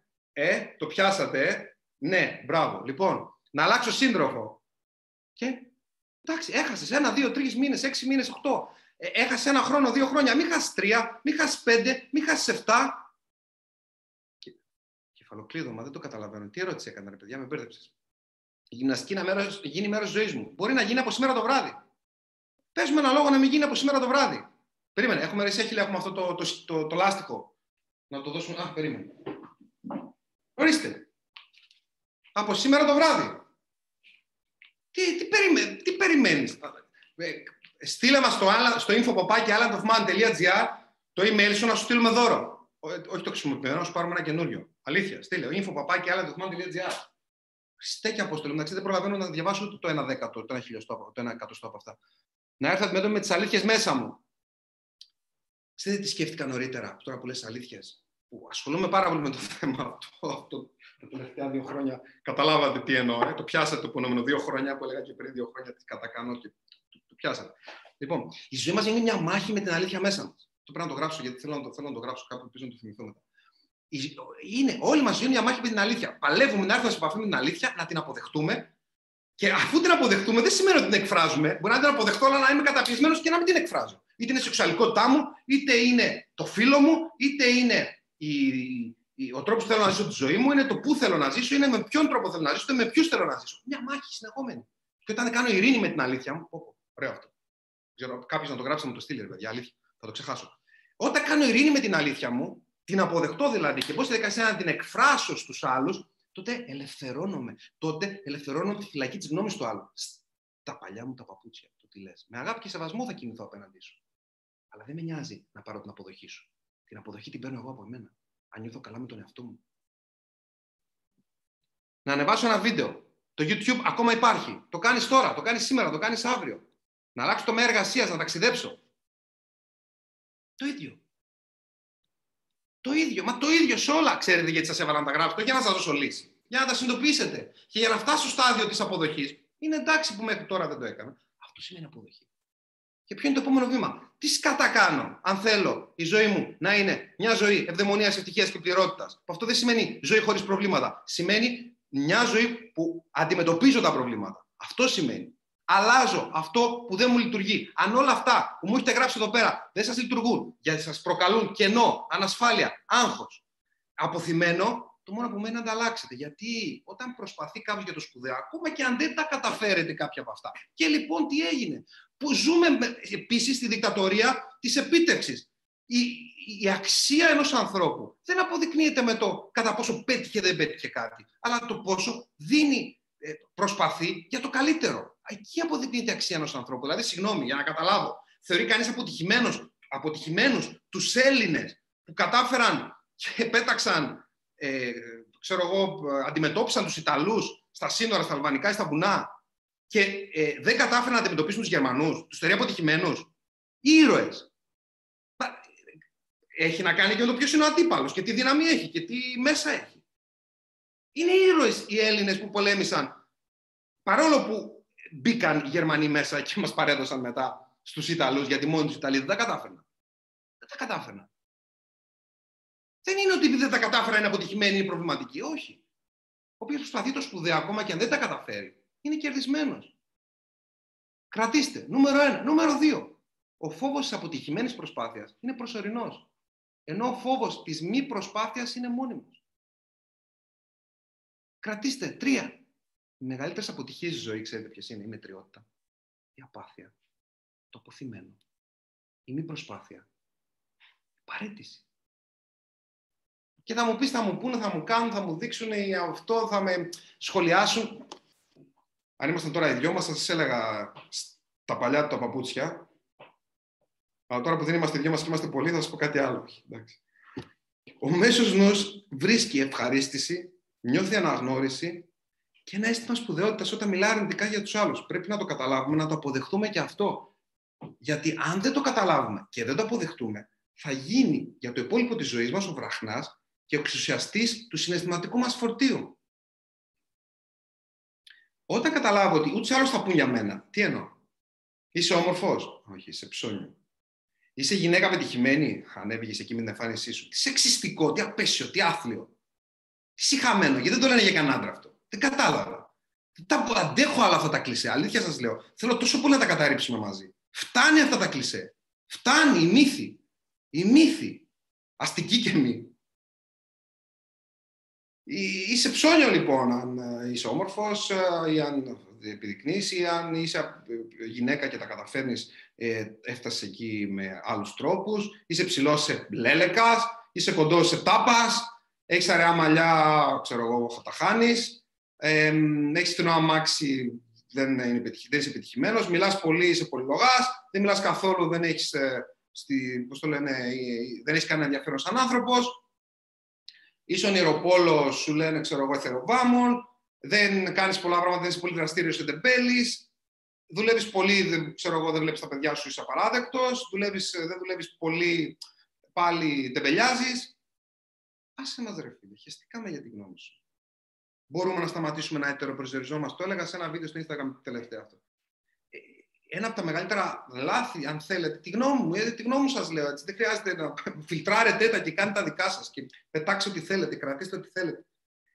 Ετεροπροσδιοριζόμαστε. Δηλαδή, εγώ τώρα, επειδή εσύ μου φέρθηκες άσχημα, να νιώσω άσχημα για εμένα, δηλαδή να περιμένω εσένα ως δυνάστη της ύπαρξής μου, να ορίσει το ψυχικό μου φορτίο. Γιατί; Ε, το πώς αισθάνομαι εγώ εξαρτάται από τον τρόπο που φέρομαι εγώ στον εαυτό μου και στους άλλους. Αν δηλαδή είμαι σε μια τοξική σχέση και δεν με σέβεσαι, δεν μου, δίνεις, δεν μου προσφέρεις, μου φέρεσαι άσχημα, είσαι απότομος, ε, με προσβάλλεις, είναι δικό σου πρόβλημα. Εσύ έχεις τα τραύματα, εσύ έχεις δυσκολίες, εσύ έχεις τα αποθυμένα, εσύ έχεις όλα αυτά που σε κάνουν να μου φέρεσαι έτσι. Αν εγώ φέρομαι καλά, σωστά, προσπαθώ να μιλήσω, να επικοινωνήσω, να εκφράσω συνέστημα, προσπαθώ για αυτή τη σχέση, είναι εντάξει να φερθώ καλά. Αν φύγω από αυτή τη σχέση, γιατί έχω κάνει όσα μπορούσα, και δεν έχει έρθει κανένα αποτέλεσμα, είμαι εντάξει με τον εαυτό μου. Δεν μπορείς να ορίσεις το πώς θα φερθώ εγώ. Αν εγώ όμως φερθώ άσχημα, σου πετάξω κάτι στο κεφάλι, ε, φερθώ κατηνίστηκα ή δεν ξέρω τι, ναι, τότε έχω λόγο να μην αισθάνομαι εγώ καλά για μένα. Εγώ ορίζω το πώς αισθάνομαι. Εγώ ορίζω αν αγαπάω τον εαυτό μου ή όχι. Όχι το πώς θα μου φερθείς εσύ.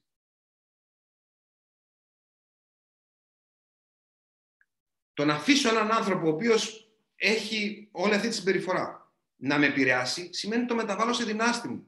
Δεν σε αφήνω να ορίσει τη ζωή μου. Ούτε σένα που θα με πεις κρίνεις αρνητικά και δεν κάνω τον νερό μου πραγματικότητα ή δεν δοκιμάζω. Ούτε σένα ως σύντροφο μέσα σε μια σχέση που μου φέρεσαι άσχημα. Δεν σε αφήνω. Και είναι δική μου ευθύνη αν θα σε αφήσω ή όχι. Το αρνητικό συνέστημα όμως κρατήστε ότι δεν είναι καταστροφή. Είναι ένα μήνυμα ότι κάτι πρέπει να αλλάξω. Ο φόβος είναι ένα μήνυμα με θετικό, ένα συνέστημα με θετικό μήνυμα. Με κάνει να προστατευτώ. Αν όμως παραέρθει ο φόβος και με κατακλείσει, γίνεται αρνητικό. Σταματάει να με παρακίνει να προστατευτώ και με κάνει να μην κάνω τίποτα. Ο πόνος σε ένα μήνυμα πρέπει να πάω στο γιατρό. Αν συνεχίζω και πονάω όμως για ώρες, ε, κάποια στιγμή θα έχω πρόβλημα μεγαλύτερο. Φανταστείτε από εδώ και πέρα να σκέφτεστε τι φοβάμαι. Και, για, γράψτε μου κάτω τι φοβάμαι, τι φοβάστε, γράψτε μου. Τι φοβάστε, γράψτε μου, τι φοβάστε. Ξανά, ξανά, Ξανά, τι φοβάστε. Ξανά, γράψτε μου, εδώ. Απόρριψη, ωραία. Μοναξιά. Κριτική, επιτυχία. Αρρώστιες, να μείνω μόνη, χάσω τα μαλλιά. Και εγώ εδώ δυσκολεύομαι λίγο να ξέρεις. Δεν πάω καλά πολύ. Το άγνωστο, την ανεργία κτλ. Ωραία, τέλεια. Φανταστείτε λοιπόν, από τη στιγμή που ξέρετε τι φοβάστε, είστε πολύ τυχεροί.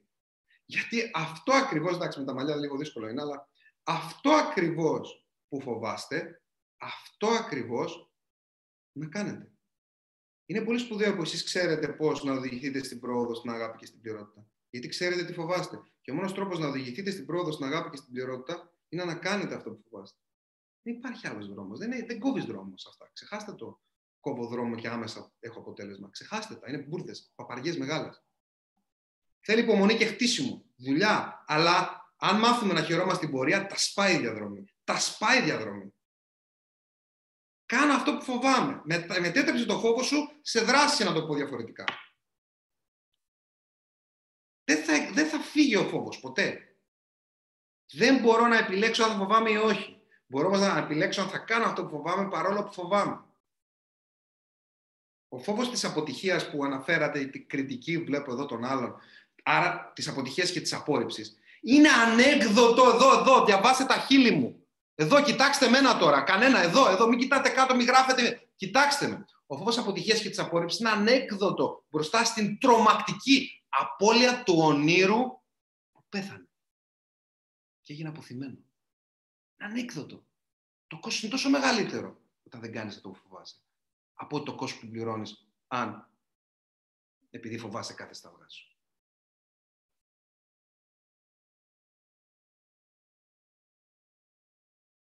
Συχνά ακούω την ερώτηση, Νικόλα, εσύ φοβάσαι; Μα πλάκα μου κάνεις.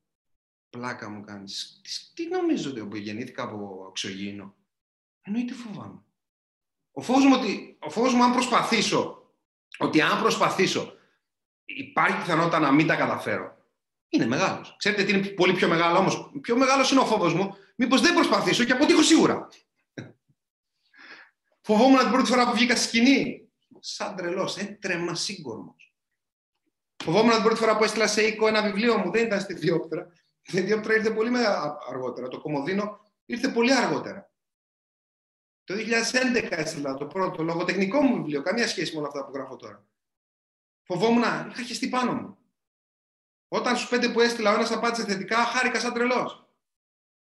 Μετά που έκλεισε, φοβήθηκα.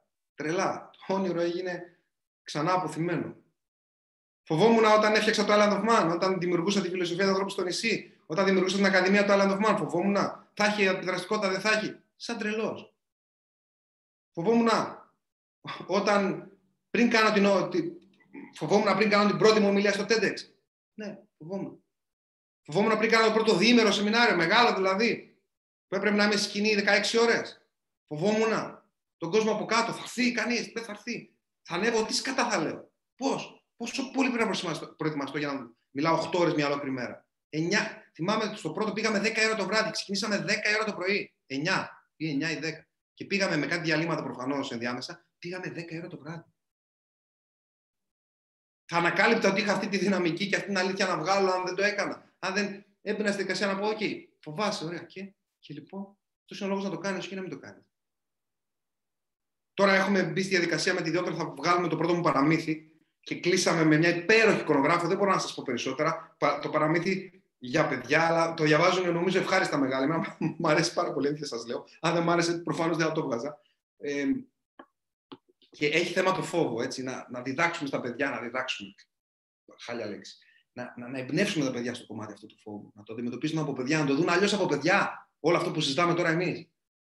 Φοβάμαι για το παραμύθι που είναι η πρώτη μου Έχω παραμύθια τα οποία υπάρχουν στο διαδίκτυο και ηχητικά και PDF ελεύθερα. Ξέρετε, πολλά βιβλία μου είναι, είναι ελεύθερα στο διαδίκτυο. Έχω παραμύθια. Το πρώτο εικονογραφημένο, το πρώτο στα βιβλιοπολία που θα βγει, μέσα στο 21, μάλλον τέλη 21 κτλ. Φοβάμαι; Όχι. Πλέον δεν φοβάμαι. Σας εξέπληξα πιθανότατα. Περιμένετε να πείτε ναι, φοβάμαι όπως όλα τα προηγούμενα. Ξέρετε, δεν φοβάμαι, συνήθισα. Συνήθισα πια να κάνω αυτό που φοβάμαι. Συνήθισα. Δεν φοβάμαι πια. Τώρα χαίρομαι. Τώρα χαίρομαι την ομιλία, χαίρομαι τη ζήτηση μαζί σας. Χαίρομαι, περνάει η ώρα και το καταλαβαίνω. Με βλέπετε να φοβάμαι; Όχι, δεν φοβάμαι και δεν υπερφύει όλο αυτό. Δεν φοβάμαι πια. Πια. Αυτή είναι η μαγική λέξη. Πια. Γιατί φοβήθηκα σαν τρελός για πολλά χρόνια. Ο τρόπος για να ξεπεράσει το φόβο είναι να εκτεθείς σε φοβιστικό περιβάλλον συνέχεια. Συνεχόμενα. Σε ποσότητες. Κοντά ανατακτά χρονικά διαστήματα.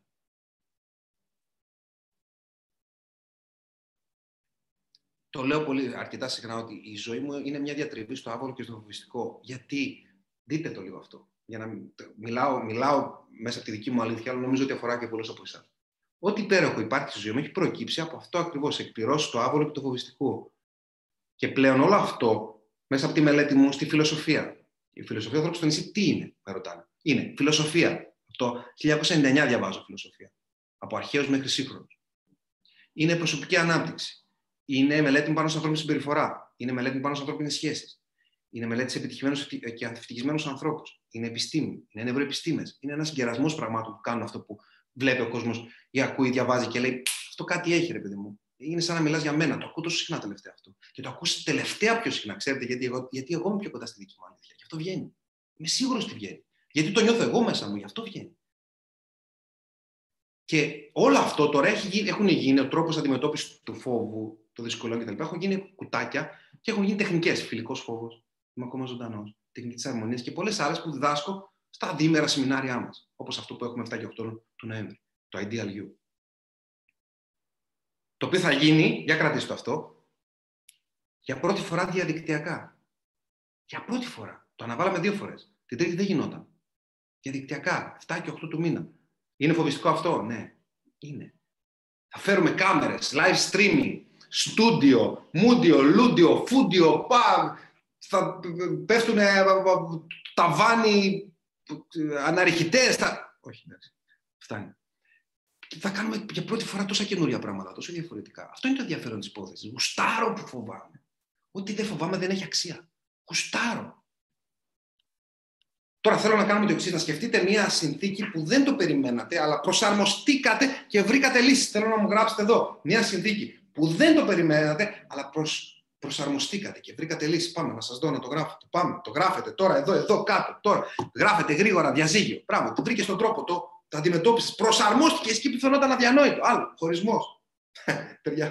Ανεργία. Οικονομικό πρόβλημα, πτυχιακή.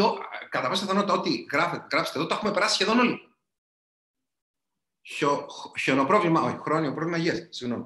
Να είμαι μόνη στην καραντίνα, εργασιακό, χωρισμός, κρίση πανικού, αλλαγή τόπου κατοικία. Προσαρμοστήκατε, βρήκατε λύση.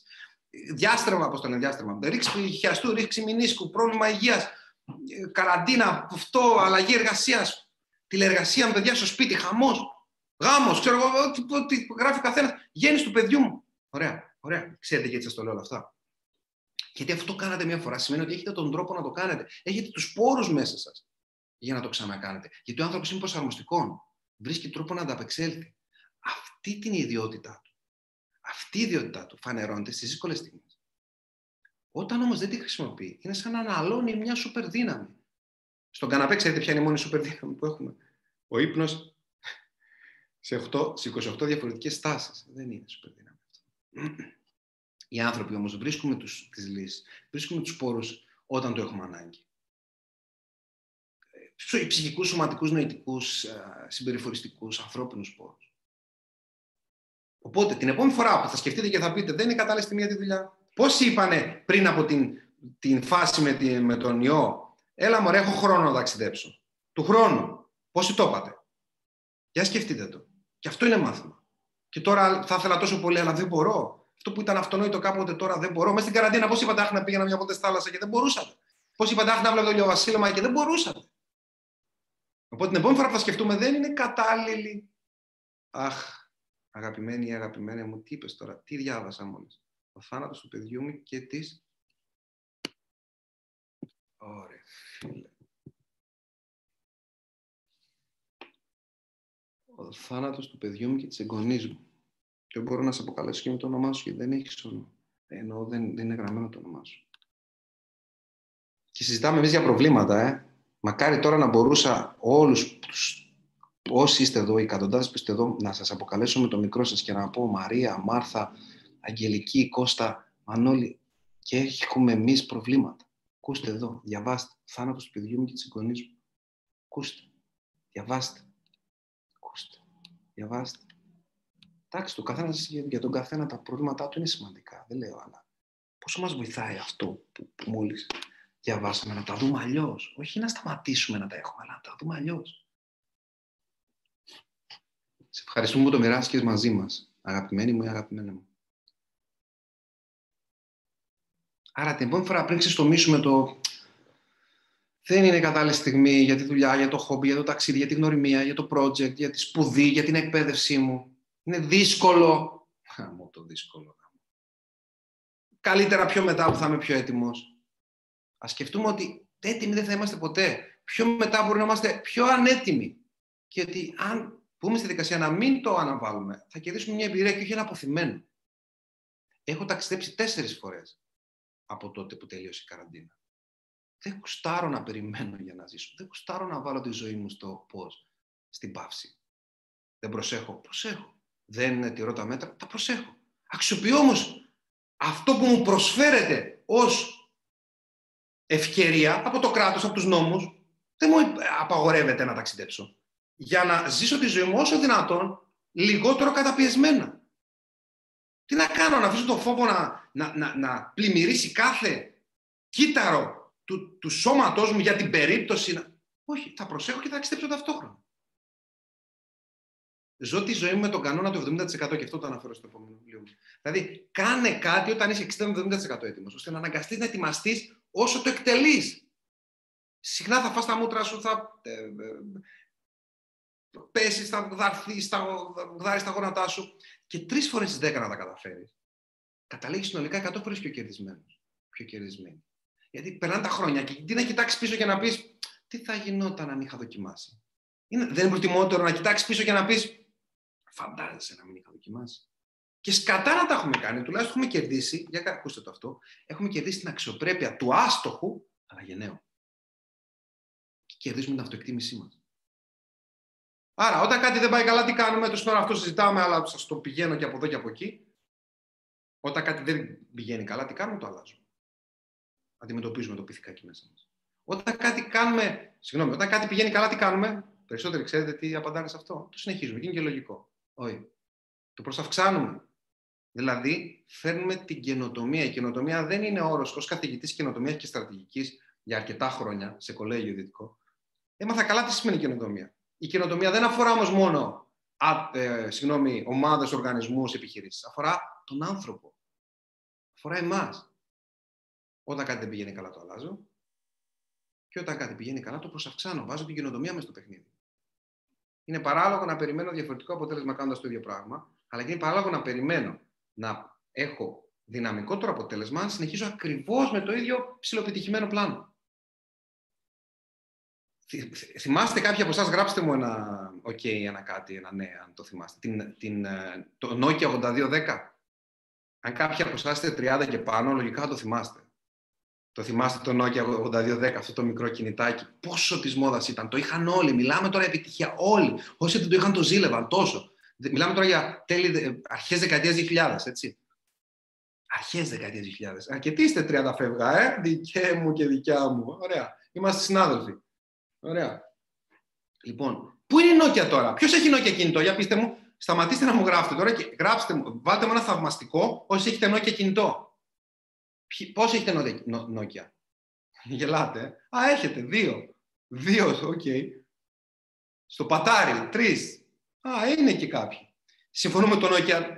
Δεν το ξέρει η μάνα του πλέον. Τα νέα παιδιά δεν έχουν ιδέα. Έχουν όλοι Apple ή, ή το Samsung κτλ. Γιατί, γιατί η Nokia πήγαινε εξαιρετικά. Πήγαινε πολύ καλά. Συνέχισε το ίδιο πλάνο δράσης. Δεν έκανε τι; Καινοτομία. Και όταν δεν κάνεις την κοινοτομία, συμβαίνει το εξής. Πηγαίνεις καλά, ωραία. Ελαφρά ανωδικά. Και έρχεται η κρίση, ο ανταγωνισμός, μια δυσκολία, μια συνθήκη που δεν περίμενες, ένα πρόβλημα γεγονός. Πάρτα. Αυτό συμβαίνει και στη ζωή μας. Δεν συμβαίνει μόνο στις επιχειρήσεις.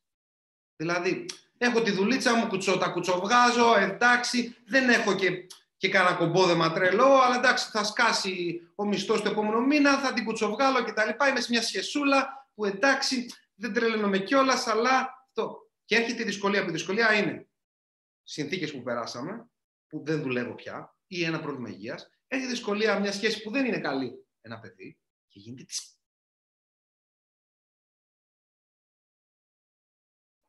Χαμός. Και μίλησα τι, επαγγελματικά το πήγα και στα προσωπικά το πήγα. Κουτσοσχέση, κουτσοδουλίτσα, κουτσοκομπόδεμα, Κούτσο αυτό, έρχεται η δυσκολία το παιδί, τα ρημάζει όλα. Όχι επειδή φταίει το παιδί, επειδή δεν ήταν δεμένη σχέση και ήρθε η δυσκολία που φέρνει ένα παιδί εκτός από την υπερ, υπεροχότητα που φέρνει ένα παιδί. Δεν υπάρχει αυτή λέξη, πειράζει, γίνομαστε για λίγο λέξη και τη δημιουργούμε. Ε, γιατί, γιατί δεν μπήκαμε στη διαδικασία να ενδυναμώσουμε το κομπόδεμα, να ενδυναμώσουμε τη σχέση. Πώς, φέρνοντα την καινοτομία. Αυτό έγινε με την Blockbuster, αυτό έγινε με την Nokia. Ενώ η Apple τι κάνει; Ποιο είναι το επόμενο iPhone, ποιο είναι το επόμενο προϊόν από τους υπολογιστές πήγε στο iPod. Boom. Πήγε στο iPhone. Boom. Πήγε στο iPad. Boom. Πήγε το iPhone 1, iPhone 2, iPhone 3, iPhone 4, 5, 6, στο 12 πρέπει να έχουμε φτάσει. Λογισμικό ξανά καινούργιο, καινούργιο, καινούργιο. Το ίδιο κάνει και η Samsung. Εγώ είμαι iPhone, δηλαδή είμαι Apple, Apple κολλημένος. παρακολλημένος. Αλλά το ίδιο κάνει και, και αυτό έχουν τόσο μεγάλη μερίδα της αγοράς. Φέρνουν την καινοτομία. Το ίδιο είναι σημαντικό να κάνουμε εμείς στην, στην, στην καθημερινότητά μας, στη ζωή μας, στις σχέσεις μας, φιλικές, συντροφικέ, τις επαγγελματικές. Να προσαυξάνουν πλέον δράση μας. Πώς, φέρνοντα την καινοτομία. Γιατί όταν φέρεις την καινοτομία, αυτό που συμβαίνει, πας πας ψιλοκαλούτσικα. Καινοτομία κάνεις αυτό. Καινοτομία κάνεις αυτό. Δίνεις boost, δίνεις όθηση. Δίνεις όθηση στη δουλειά σου, στα επαγγελματικά σου, στα προσωπικά σου, στα συναισθηματικά σου. Και τι συμβαίνει; Έρχεται ο ανταγωνισμός, έρχεται η δυσκολία, έρχεται η αναπάντηχη συνθήκη και περνάει από κάτω. Γιατί έχεις τέτοια καινοτομία και έχεις ανεβάσει τον πύχη. Και πόσα, εγώ ως άνθρωπος, καταλαβαίνω στις εταιρείες, Νικόλα. Σε εταιρείες αυτό θα μου πεις, το κάνω πώς, χρησιμοποιώντας νέα τεχνολογία, διαφοροποιώ το πολιτικό μου πακέτο, φέρνω νέα άτομα, ε, βελτιώνω την ποιότητα, ψάχνω νέες αγορές. Εντάξει, ας το καταλάβω. Έχω σπουδάσει χρηματοοικονομικά, είναι το πρώτο μου πτυχίο, και MBA είναι το μεταπτυχιακό, όπως καταλαβαίνετε. Σκέφτομαι με, με διάφορους τρόπους. Το, το, το, κεφάλι μου είναι μπουτυγμένο για χρόνια σε, σε διάφορους τομείς, οπότε γι' αυτό αναφέρω και αυτούς τα παραδείγματα για έναν άνθρωπο μου συμβαίνει, τι σημαίνει φέρω την καινοτομία. Πώς πώς θα αυξάνω το πλάνο δράση. Πώς θα το κάνω αν δεν γνωρίζω το πώς; Έχετε απόλυτο δίκιο. Και πώς μαθαίνω το πώς; Δύο μαγικές λέξεις. Κρατήστε τις. Είναι, η, η, θα είναι το, το ρεζουμέ όλης της συνάντησής μας σήμερα. Εκπαιδεύομαι και δοκιμάζω. Εκπαιδεύομαι και δοκιμάζω. Εκπαιδεύομαι και δοκιμάζω. Εκπαιδεύομαι και δοκιμάζω. Γράψτε το κάτω. Σας παρακαλώ πάρα πολύ. Θέλω να δω πάρα πολλά μαζεμένα, εκπαιδεύομαι και δοκιμάζω. Εκπαιδεύομαι και δοκιμάζω. Εκπαιδεύομαι και δοκιμάζω. Εκπαιδεύομαι και δοκιμάζω. Εκπαιδεύομαι και δοκιμάζω. Γράψτε το κάτω. Εκπαιδεύομαι και δοκιμάζω. Να δω εκπαιδεύομαι και δοκιμάζω. Γιατί περιμένετε, γιατί δεν γράφετε. Θα μιλάω πάρα πολύ γρήγορα μέχρι να γράψετε. Εκπαιδεύομαι και δοκιμάζω. Γράψτε, γράψτε ρε παιδιά από κάτω. Εσείς σα το λέω, μπράβο, ε, αυτό είναι ρε παιδιά. Άντε ρε παιδιά, γράψτε. Εκπαιδεύομαι και δοκιμάζω γιατί δεν μπορώ, έχω χάσει τη φωνή μου και δεν μπορώ να σας λέω συνέχεια να, γράφετε, να μιλάτε και να γράφετε να λέτε εκπαιδεύομαι και δοκιμάζω. Εκπαιδεύομαι και δοκιμάζω. Εκπαιδεύομαι και δοκιμάζω. Δεν υπάρχει ένας τρόπος είναι να λάβω γνώση. Τι σημαίνει εκπαιδεύω. Διαστέλλεται το δοχείο του μυαλού μου. Γίνονται άλλες, άλλες, άλλοι συνδυασμοί σκέψεων, πραγμάτων που μπορούν να φέρουν άλλα αποτελέσματα. Γιατί δεν υπάρχει παρθενογέννηση. Αυτό που φέρνει το σπουδαίο το, το αποτέλεσμα, την ωραία σκέψη που γίνεται προϊόν, που γίνεται υπηρεσία, που γίνεται τέχνη, που γίνεται, που γίνεται κάτι, που γίνεται συνάθρηση, συνάντηση, που γίνεται ευτυχία, χαρά, ευδαιμονία και πληρότητα. Είναι η σύνθεση των ήδη υπαρχουσών γνώσεων και σκέψεων που πρέπει να τις πάρω κάπως. Φτερά πουλιού και σώμα ανθρώπου τι φτιάχνουν, αγγέλους. Τα φτερά πουλιού και το σώμα ανθρώπου προπάρχουν. Είναι δύο σκέψεις, γνώσεις που τις έλαβα από κάπου. Τις ένωσα, τις ένωσε κάποιος. Καλλιτέχνης, δεν ξέρω τι. Εκπρόσωπος. Και έφτιαξε τι, τον άγγελο.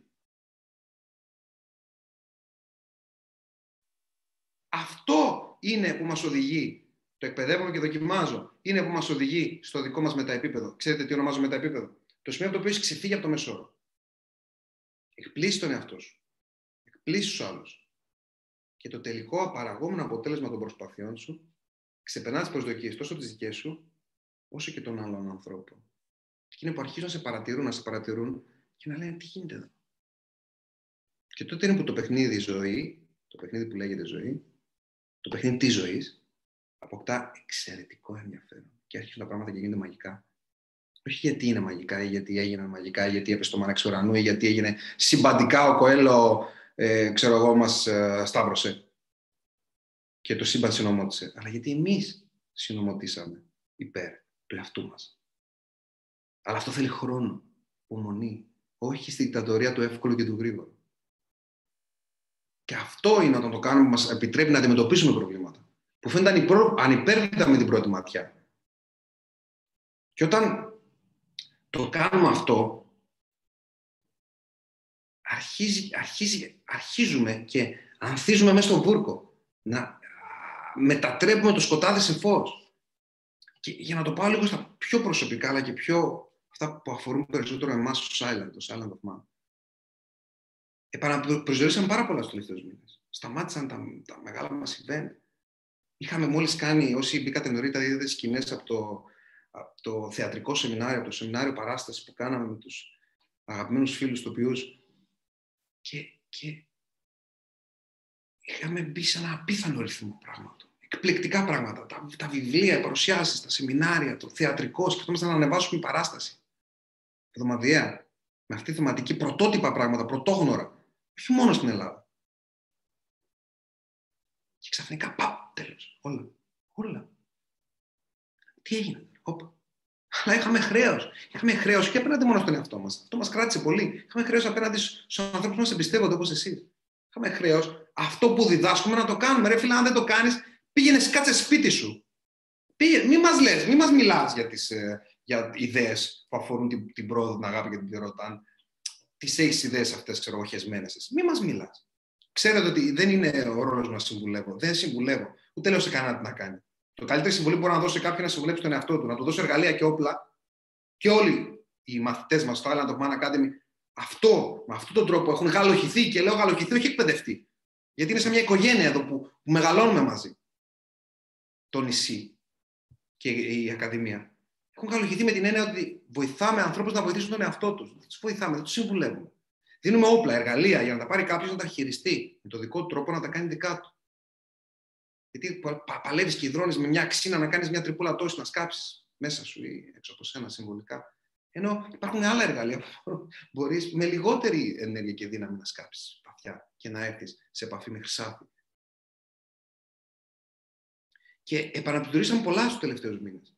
Ψηθήκαμε στην αλλαγή, οριμάσαμε, επιβεβαιώσαμε τον προορισμό μας, επιταχύναμε τον βηματισμό μας, βρήκαμε άλλες λύσεις. Αποφασίσαμε πιο συνειδητά από ποτέ να αναλάβουμε το χρέος που νιώθουμε ότι μας αναλογεί.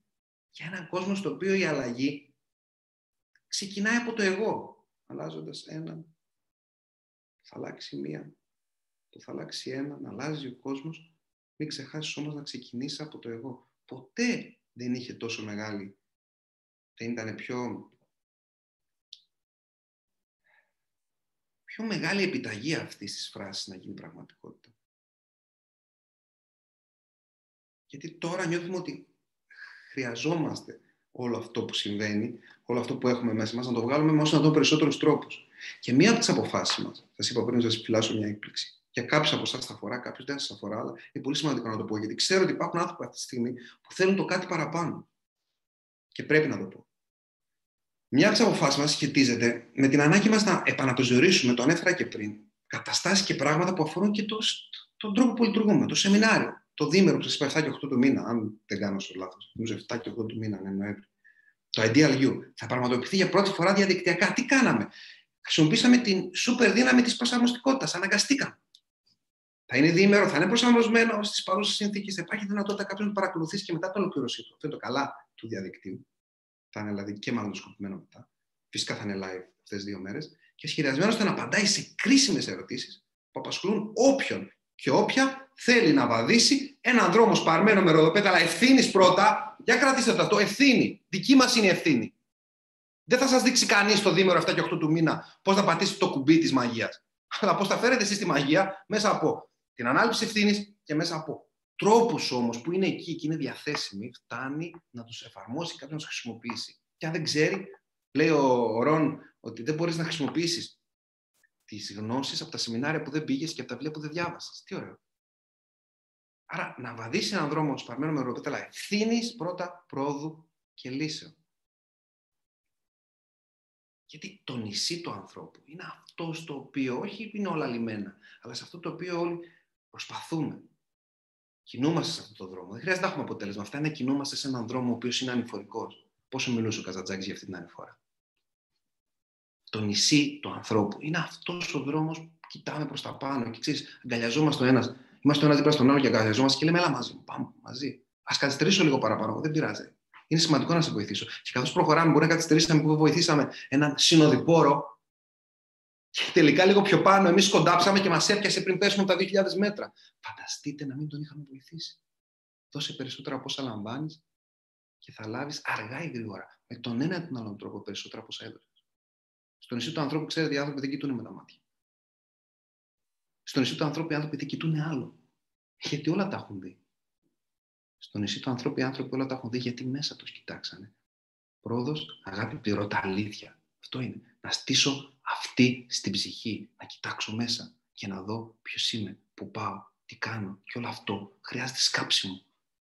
Και από τη στιγμή που θα κάνω το σκάψιμο, χρειάζεται αποδοχή. Και από τη στιγμή που θα μπω στη δικασία της αποδοχής, χρειάζεται να μπω στη δικασία των πράξεων που τις επιβεβαιωμένες πια και τις λιμένες αποφάσεις μου για το ποιος είμαι, να τις εκφράσω και να τις κάνω πράξη εκεί έξω.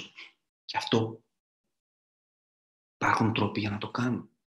εξαρτάται από εμένα, αλλά και από τους ανθρώπους που έχω απέναντί μου, τις γνώσεις που θα λάβω και το σωστό περιβάλλον που θα είμαι. Και νιώθουμε ότι το νησί του ανθρώπου είναι ένα προστατευμένο περιβάλλον για εσάς που σας δίνει χώρο και χρόνο να ανοίξετε τα φτερά σας. Προστατευμένο δεν σημαίνει ασφαλές υπό την έννοια της στασιμότητας. Προστατευμένο σημαίνει ότι είμαστε εδώ για εσάς και σας πρόχουμε να ανοίξετε τα φτερά σας. Και αυτό θα κάνουμε 7 και 8 του Νοέμβρη. Και θα ήταν τιμή μας αν θέλετε, όσοι θέλετε να γίνετε συνοδοιπόροι μας. Γι' αυτό θα σας στείλουμε με ένα mail. Αν κάνετε μου τη χάρη, κάντε το εξής. Κοιτάξτε τα mail σας στι προσφορές και στα spam. Πιθανότατα να έχετε δικά μας mail, γιατί αλλάξαμε τρόπο που στέλνουμε mail. Οπότε μπορεί πολλοί από εσάς να έχετε πάρει στα spam, το ξαναλέω, ή στις προσφορές που είναι δεξιά εκεί, να έχετε πάρει τα mail μας. Ή σας έχει έρθει, θα σας έρθει στα επόμενα λεπτά. Ένα mail με λεπτομέρειες για σε 7 και 8 του μήνα τι θα γίνει και κάτι, μια ευκαιρία, μια προσφορά που αφορά εσάς. Δεν θα τη βρείτε στο site μας. Αν πάτε τώρα στο www.islandofman.gr και πάτε στο δίμερο σεμινάριο αντί το διαδικτυακό, δεν θα βρείτε αυτό που σας έχουμε στείλει. Θα το βρείτε μόνο εσείς. Και είναι για εσά γιατί εσείς είστε συνοδοιπόροι, γιατί εσείς είστε σήμερα εδώ μέσα. Τώρα θα σας πω, θα κλείσω με κάτι που νιώθω ότι μπορεί να σας ηρεμήσει. Ξέρω καν πόσες ώρες μιλάω. Τι ώρα είναι, Ραχίνα; Μία ώρα και 35 λεπτά. Ε, κουραστήκατε. Γιατί τώρα θα κλείσω. Ε, μεταξύ δεν σας βλέπω, ρε Γιατί δεν σας βλέπω. Βλέπω, βλέπω λίγου από εσάς. Κάτσε να σας δω. Πού είναι να σας δω λίγο; Πώς θα σας δω τώρα, είστε. Αγκάλε review, περίμενα να σας δω λίγο. Όχι, 14%. Μπαταρία, αλλά τώρα. Για να σας δω λίγο. Δεν γίνεται να, να με βλέπετε μόνο εσείς. Γεια, γεια, γεια. Κάτι θα πηγαίνω δεξιά. 19 ε, σελίδες είναι, θα πάω δεξιά. Γεια, γεια. Σας βλέπω, να ξέρετε, όσοι κάνετε έτσι, σας βλέπω. Τι κάνετε, για, συνεχίστε τα γεια, όσοι θέλετε να συνεχίσετε τα γεια, γιατί εγώ πηγαίνω δεξιά και εσείς μπορεί να έχετε κάνει το γεια και να μην έχω πάρει χαμπάρι ότι το κάνατε. Γεια! Δεν παίζεστε, ρε Είμαι στην πέμπτη σελίδα, έχουμε ακόμα. Έχουμε ακόμα 45 λεπτά μέχρι να πάω στη 19, όχι, εντάξει. Γεια! Γεια! Όσοι δεν έχετε ανοίξει την κάμερά σας, δεν πειράζει, εντάξει. Σας καταλαβαίνω. Εγώ στη θέση σας μπορεί να ήμουν κάπως έτσι τώρα. Και να μην θέλω να ανοίξω την κάμερά μου. Αν και μια χαρά θα ήταν να το κάνω. Εντάξει, ωραία, ωραία, ωραία. Τι ωραία που βλέπω τις φάτσες σας. Τι ωραία που βλέπω τις φάτσες σας. Τι ωραία που βλέπω τις φάτσες σας. Εδώ είστε. Εδώ είστε, ωραία. Λοιπόν, θέλω να κλείσω με κάτι που νιώθω ότι θα μας ηρεμήσει όλους, θα μας χαλαρώσει λίγο. Συγχωρέστε την έντασή μου σήμερα, αλλά με παθιάζει όλο αυτό το πράγμα. Δεν μπορώ, δεν μπορώ.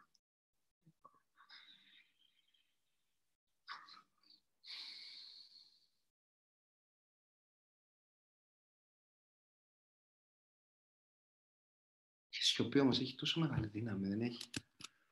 Μια φορά, άμα δεν ξέρω, μου, μου λένε άνθρωποι, γιατί δεν μιλάς, γιατί δεν μιλάς, έχω συνηθίσει Νικόλα να μιλάς, έχω συνηθίσει να μιλάς. Κάτσε ρε να σε ακούσω λίγο. Σιωπή. Κάτσε ρε να σε δω λίγο σιωπή. Κάτσε ρε. Μου μιλάει το σώμα σου, μου μιλάνε τα μάτια σου, μου μιλάει. Άσε ρε, ένα φίλο, ένα. Άσε ρε να σε δω λίγο. Μιλάω συνέχεια. Δεν, δεν κουράστηκες να, να, να μ' ακούσει συνέχεια. Άσε με να σε ακούσω και εσένα λίγο, ακόμα και όταν δεν μου μιλάς. Σιωπή είναι κοφαντική. Γράψει ένα ποίημα παλιά. Μάμα λέγει, το δίχως λόγια δεν είναι παραλόγια. Το δίχως λόγια δεν είναι παραλόγια. Κάπου εδώ θυμάμαι είχα μια γομολάστιχα. Σιωπή λοιπόν. Το τελείωσε.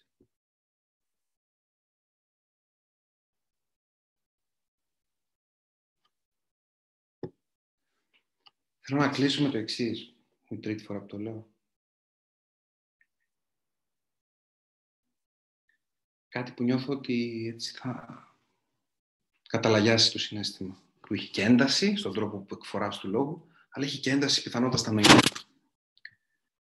Αν κάτι, γιατί μιλάμε τόσο ώρα για τρόπο, το τρόπο αντιμετώπισης των προβλημάτων, δυσκολιών, του ότι είναι τίποτα δεν πάει καλά και πώς το, το, το, το αντιμετωπίζω όλο αυτό με ουσία και με συνέστηση, όχι με ξέρω εγώ, μα είναι δυνατόν να βλέπεις τα πράγματα αρνητικά. Ντροπή σου. Άντε ρε, ντροπή μου. Τι, τι ντροπή μου, θα μου πεις ντροπή μου για το συνέστημά μου. Θα τα βλέπεις όλα θετικά. Όχι, ρε, δεν τα βλέπω όλα θετικά. Τι να κάνω τώρα, γιατί είμαι άνθρωπος. Τι πάει να πει, Πρέπει να αισθάνομαι τύψεις. Εντάξει, είπα, είπα εντάξει, θα πω κάτι που θα ρεμίσουμε έτσι. να αισθάνομαι τύψεις που αισθάνομαι άσχημα. Να αισθάνομαι... Δεν φτάνει που νιώθω άσχημα. Το λέμε και στα παιδιά μας αυτό καμιά φορά.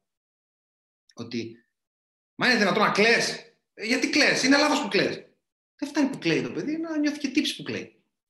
Ε, δεν υπάρχει αρνητικό συνέστημα. Α αγκαλιάσουν τα συναισθήματα. Είναι εντάξει να, να, να, να, να σκέφτεσαι αρνητικά. Είναι ακόμα πιο εντάξει να το διαχειριστείς και να μην το αφήσεις να σε καταρακώσει, να βρεις λύσεις, να δεις ότι ε, υπάρχει αρνητική πλευρά, το δέχομαι, υπάρχει και θετική πλευρά. Και μπορώ να διαλέξω, μπορώ να μεταπηδήσω από τη μέση στην άλλη. Άρα λοιπόν, βρίσκω τρόπους, βρίσκω λύσεις. Αν κάτι όμως δεν έχει λύση, κρατήστε το αυτό. Μπορεί να είναι φιλοσοφικό λίγο, αλλά η φιλοσοφία έχει νόημα. Έχει νόημα. Η φιλοσοφία, η φιλοσοφία είναι μαθηματικά. Γι' αυτό τη λατρεύω. Γι' αυτό λέγεται και η φιλοσοφία του ανθρώπου στον ιστορικό. Το σκέφτομαι. Γιατί μου αρέσει αυτή η φράση, η λέξη, η έννοια τόσο πολύ. Αν κάτι δεν έχει λύση, δεν αποτελεί πρόβλημα. Αποτελεί φυσικό φαινόμενο και σαν τέτοιο πρέπει να το αντιμετωπίζουμε. Είμαστε πολύ έξυπνοι για να χωνόμαστε για κάτι που δεν αλλάζει και πολύ ικανοί για να χωνόμαστε για κάτι που αλλάζει. Αν, δεν αλλάζει, αν αλλάζει, θα τα αλλάξουμε. Αν δεν αλλάζει, so let it be. Και κάτι ακόμα. Στην αρχή όλα είναι χάος. Έπειτα έρχεται πάντα αρμονία. Ακόμα και τα πιο μεγάλα προβλήματα συνήθως αντιμετωπίζονται ή αμβλύνονται, μειώνουν τη δυναμική τους. Και αυτό αποδεικνύεται με το αν σκεφτούμε ένα πολύ μεγάλο μας πρόβλημα και συνειδητοποιήσουμε ότι ήταν πολύ μεγάλο κάποτε. Μας μίλησε η κυρία ή ο κύριος για το ότι χάσε το παιδί του και την εγγονή του. Καταλαβαίνετε τι είπε. Και μας είπε, δεν θυμάμαι σε ποια ερώτησή μου το, το, το, το εξέφρασε, ότι βρήκε λύση και σε αυτό. Δεν υπάρχει ακόμα το χειρότερο. Δεν υπάρχει κάτι χειρότερο από αυτό. Είναι χειρότερο αυτό από το δικό μας θάνατο. Το να χάσουμε τόσο δικό μας άνθρωπο. Ακόμα και τα μεγαλύτερα προβλήματα αμβλύνονται, αντιμετωπίζονται. Το θέμα είναι να ψάξουμε να βρούμε λύση γρήγορα και αποφασιστικά. Μόλις τη βρούμε, να βουτήξουμε μέσα της χωρίς δεύτερη σκέψη. Και να θεωρήσουμε το πρόβλημα αναπόσπαστο, αναπόσπαστο κομμάτι της λύσης, αναπόσπαστο κομμάτι της πρόοδου, αναπόσπαστο, αναπόσπαστο κομμάτι της αγάπης. Και όταν λέω αγάπης, μιλάω για τα τρία επίπεδα αγάπης. Αγαπώ, δίνω αγάπη από τους άλλους, παίρνω αγάπη και από τον εαυτό μου. Αυτά είναι τα τρία επίπεδα αγάπης. Αναπόσπαστο κομμάτι της πληρότητας, εκπλήρωσης, δηλαδή ενός ανώτερου σκοπού ζωής, που συμπεριλαμβάνει και άλλους ανθρώπους. Να βουτήξουμε μέσα στη λύση. Εμείς, από τη στιγμή που θα κάνουμε αυτό, το χρέος μας το κάναμε. Από εκεί και πέρα τα υπόλοιπα θα φανούν αν βουτήξουμε στη λύση θα φανούν τα υπόλοιπα. Δεν έχει να κάνει με εμάς. Εμείς νιώθουμε καλά. Το χρέος μας το κάναμε. Είναι σαν να έχουμε δώσει όλε τι εξετάσεις. Όλοι νομίζω ότι μπορούμε να το καταλάβουμε αυτό το παράδειγμα, γιατί όλοι έχουμε δώσει εξετάσεις κάποια στιγμή. Είναι σαν να το έχουμε δώσει εξετάσεις. Ε, νιώθουμε ότι έχουμε γράψει χαμάτα. Και απλά περιμένουμε να βγουν τα αποτελέσματα. Ο βαθμός δεν εξαρτάται 100% από εμάς. Αλλά τον επηρεάσαμε όσο περισσότερο μπορούσαμε. Μετά την εξέταση, την ώρα που αφήνω το στυλό κάτω και λέω τέλειωσα και παραδίδω το γραπτό, το μόνο που χρειάζεται να κάνω, έχει νόημα να κάνω, να το γιορτάσω. Να πάω να πιω ένα ποτό με τους φίλους μου, ένα καφέ, και να πω ανακουφίστηκα πέρα, τώρα από εκεί πέρα δεν εξαρτάται από εμένα. Ό,τι έγραψα, έγραψα, να το αλλάξω δεν μπορώ. Ακόμα και να σκεφτώ κάτι που έκανα λάθος, δεν έχει νόημα να πάω στο παρελθόν και να πω να συχτηρίζω τον εαυτό μου. Δεν αλλάζει. Ό,τι είναι θα προκύψει. Εγώ το χρέος μου το έκανα. Έγραψα, δεν έγραψα καλά στο διαγωνισμό, τώρα γιορτάζω. Βλέπετε τι εννοώ. Μπήκα στη διαδικασία, έδωσα τον καλύτερο με αυτό. Ε, έβαλα, την, έβαλα την, την προσπάθεια που είχε νόημα να βάλω και τώρα γιορτάζω. Δίνω νόημα στη ζωή. Εγώ δίνω νόημα στη ζωή. Εγώ πάω σε ένα ωραίο μέρος. Εγώ παίρνω τηλέφωνο ένα φίλο. Εγώ διεκδικώ. Εγώ φλετάρω. Εγώ προσφέρω. Εγώ ξεκινώ δράσεις. Εγώ ξεκινώ ομάδες. Εγώ πηγαίνω σε δραστηριότητες. Εγώ ξεκινώ χόμπι. Εγώ εκπαιδεύομαι. Εγώ μαθαίνω το πώς να ε, αντιμετωπίσω θέματα. Εγώ επενδύω στον εαυτό μου. Εγώ ψάχνω ε, εναλλακτικό τρόπο ε, για, να, για να έχω εισόδημα. Εγώ ψάχνω τρόπο να αναβαθμίσω την, την αξία μου στην αγορά εργασίας. Εγώ ψάχνω τρόπο να αλλάξω δουλειά. Εγώ, εγώ, εγώ. Γιατί εγώ δίνω τον καλύτερο με αυτό.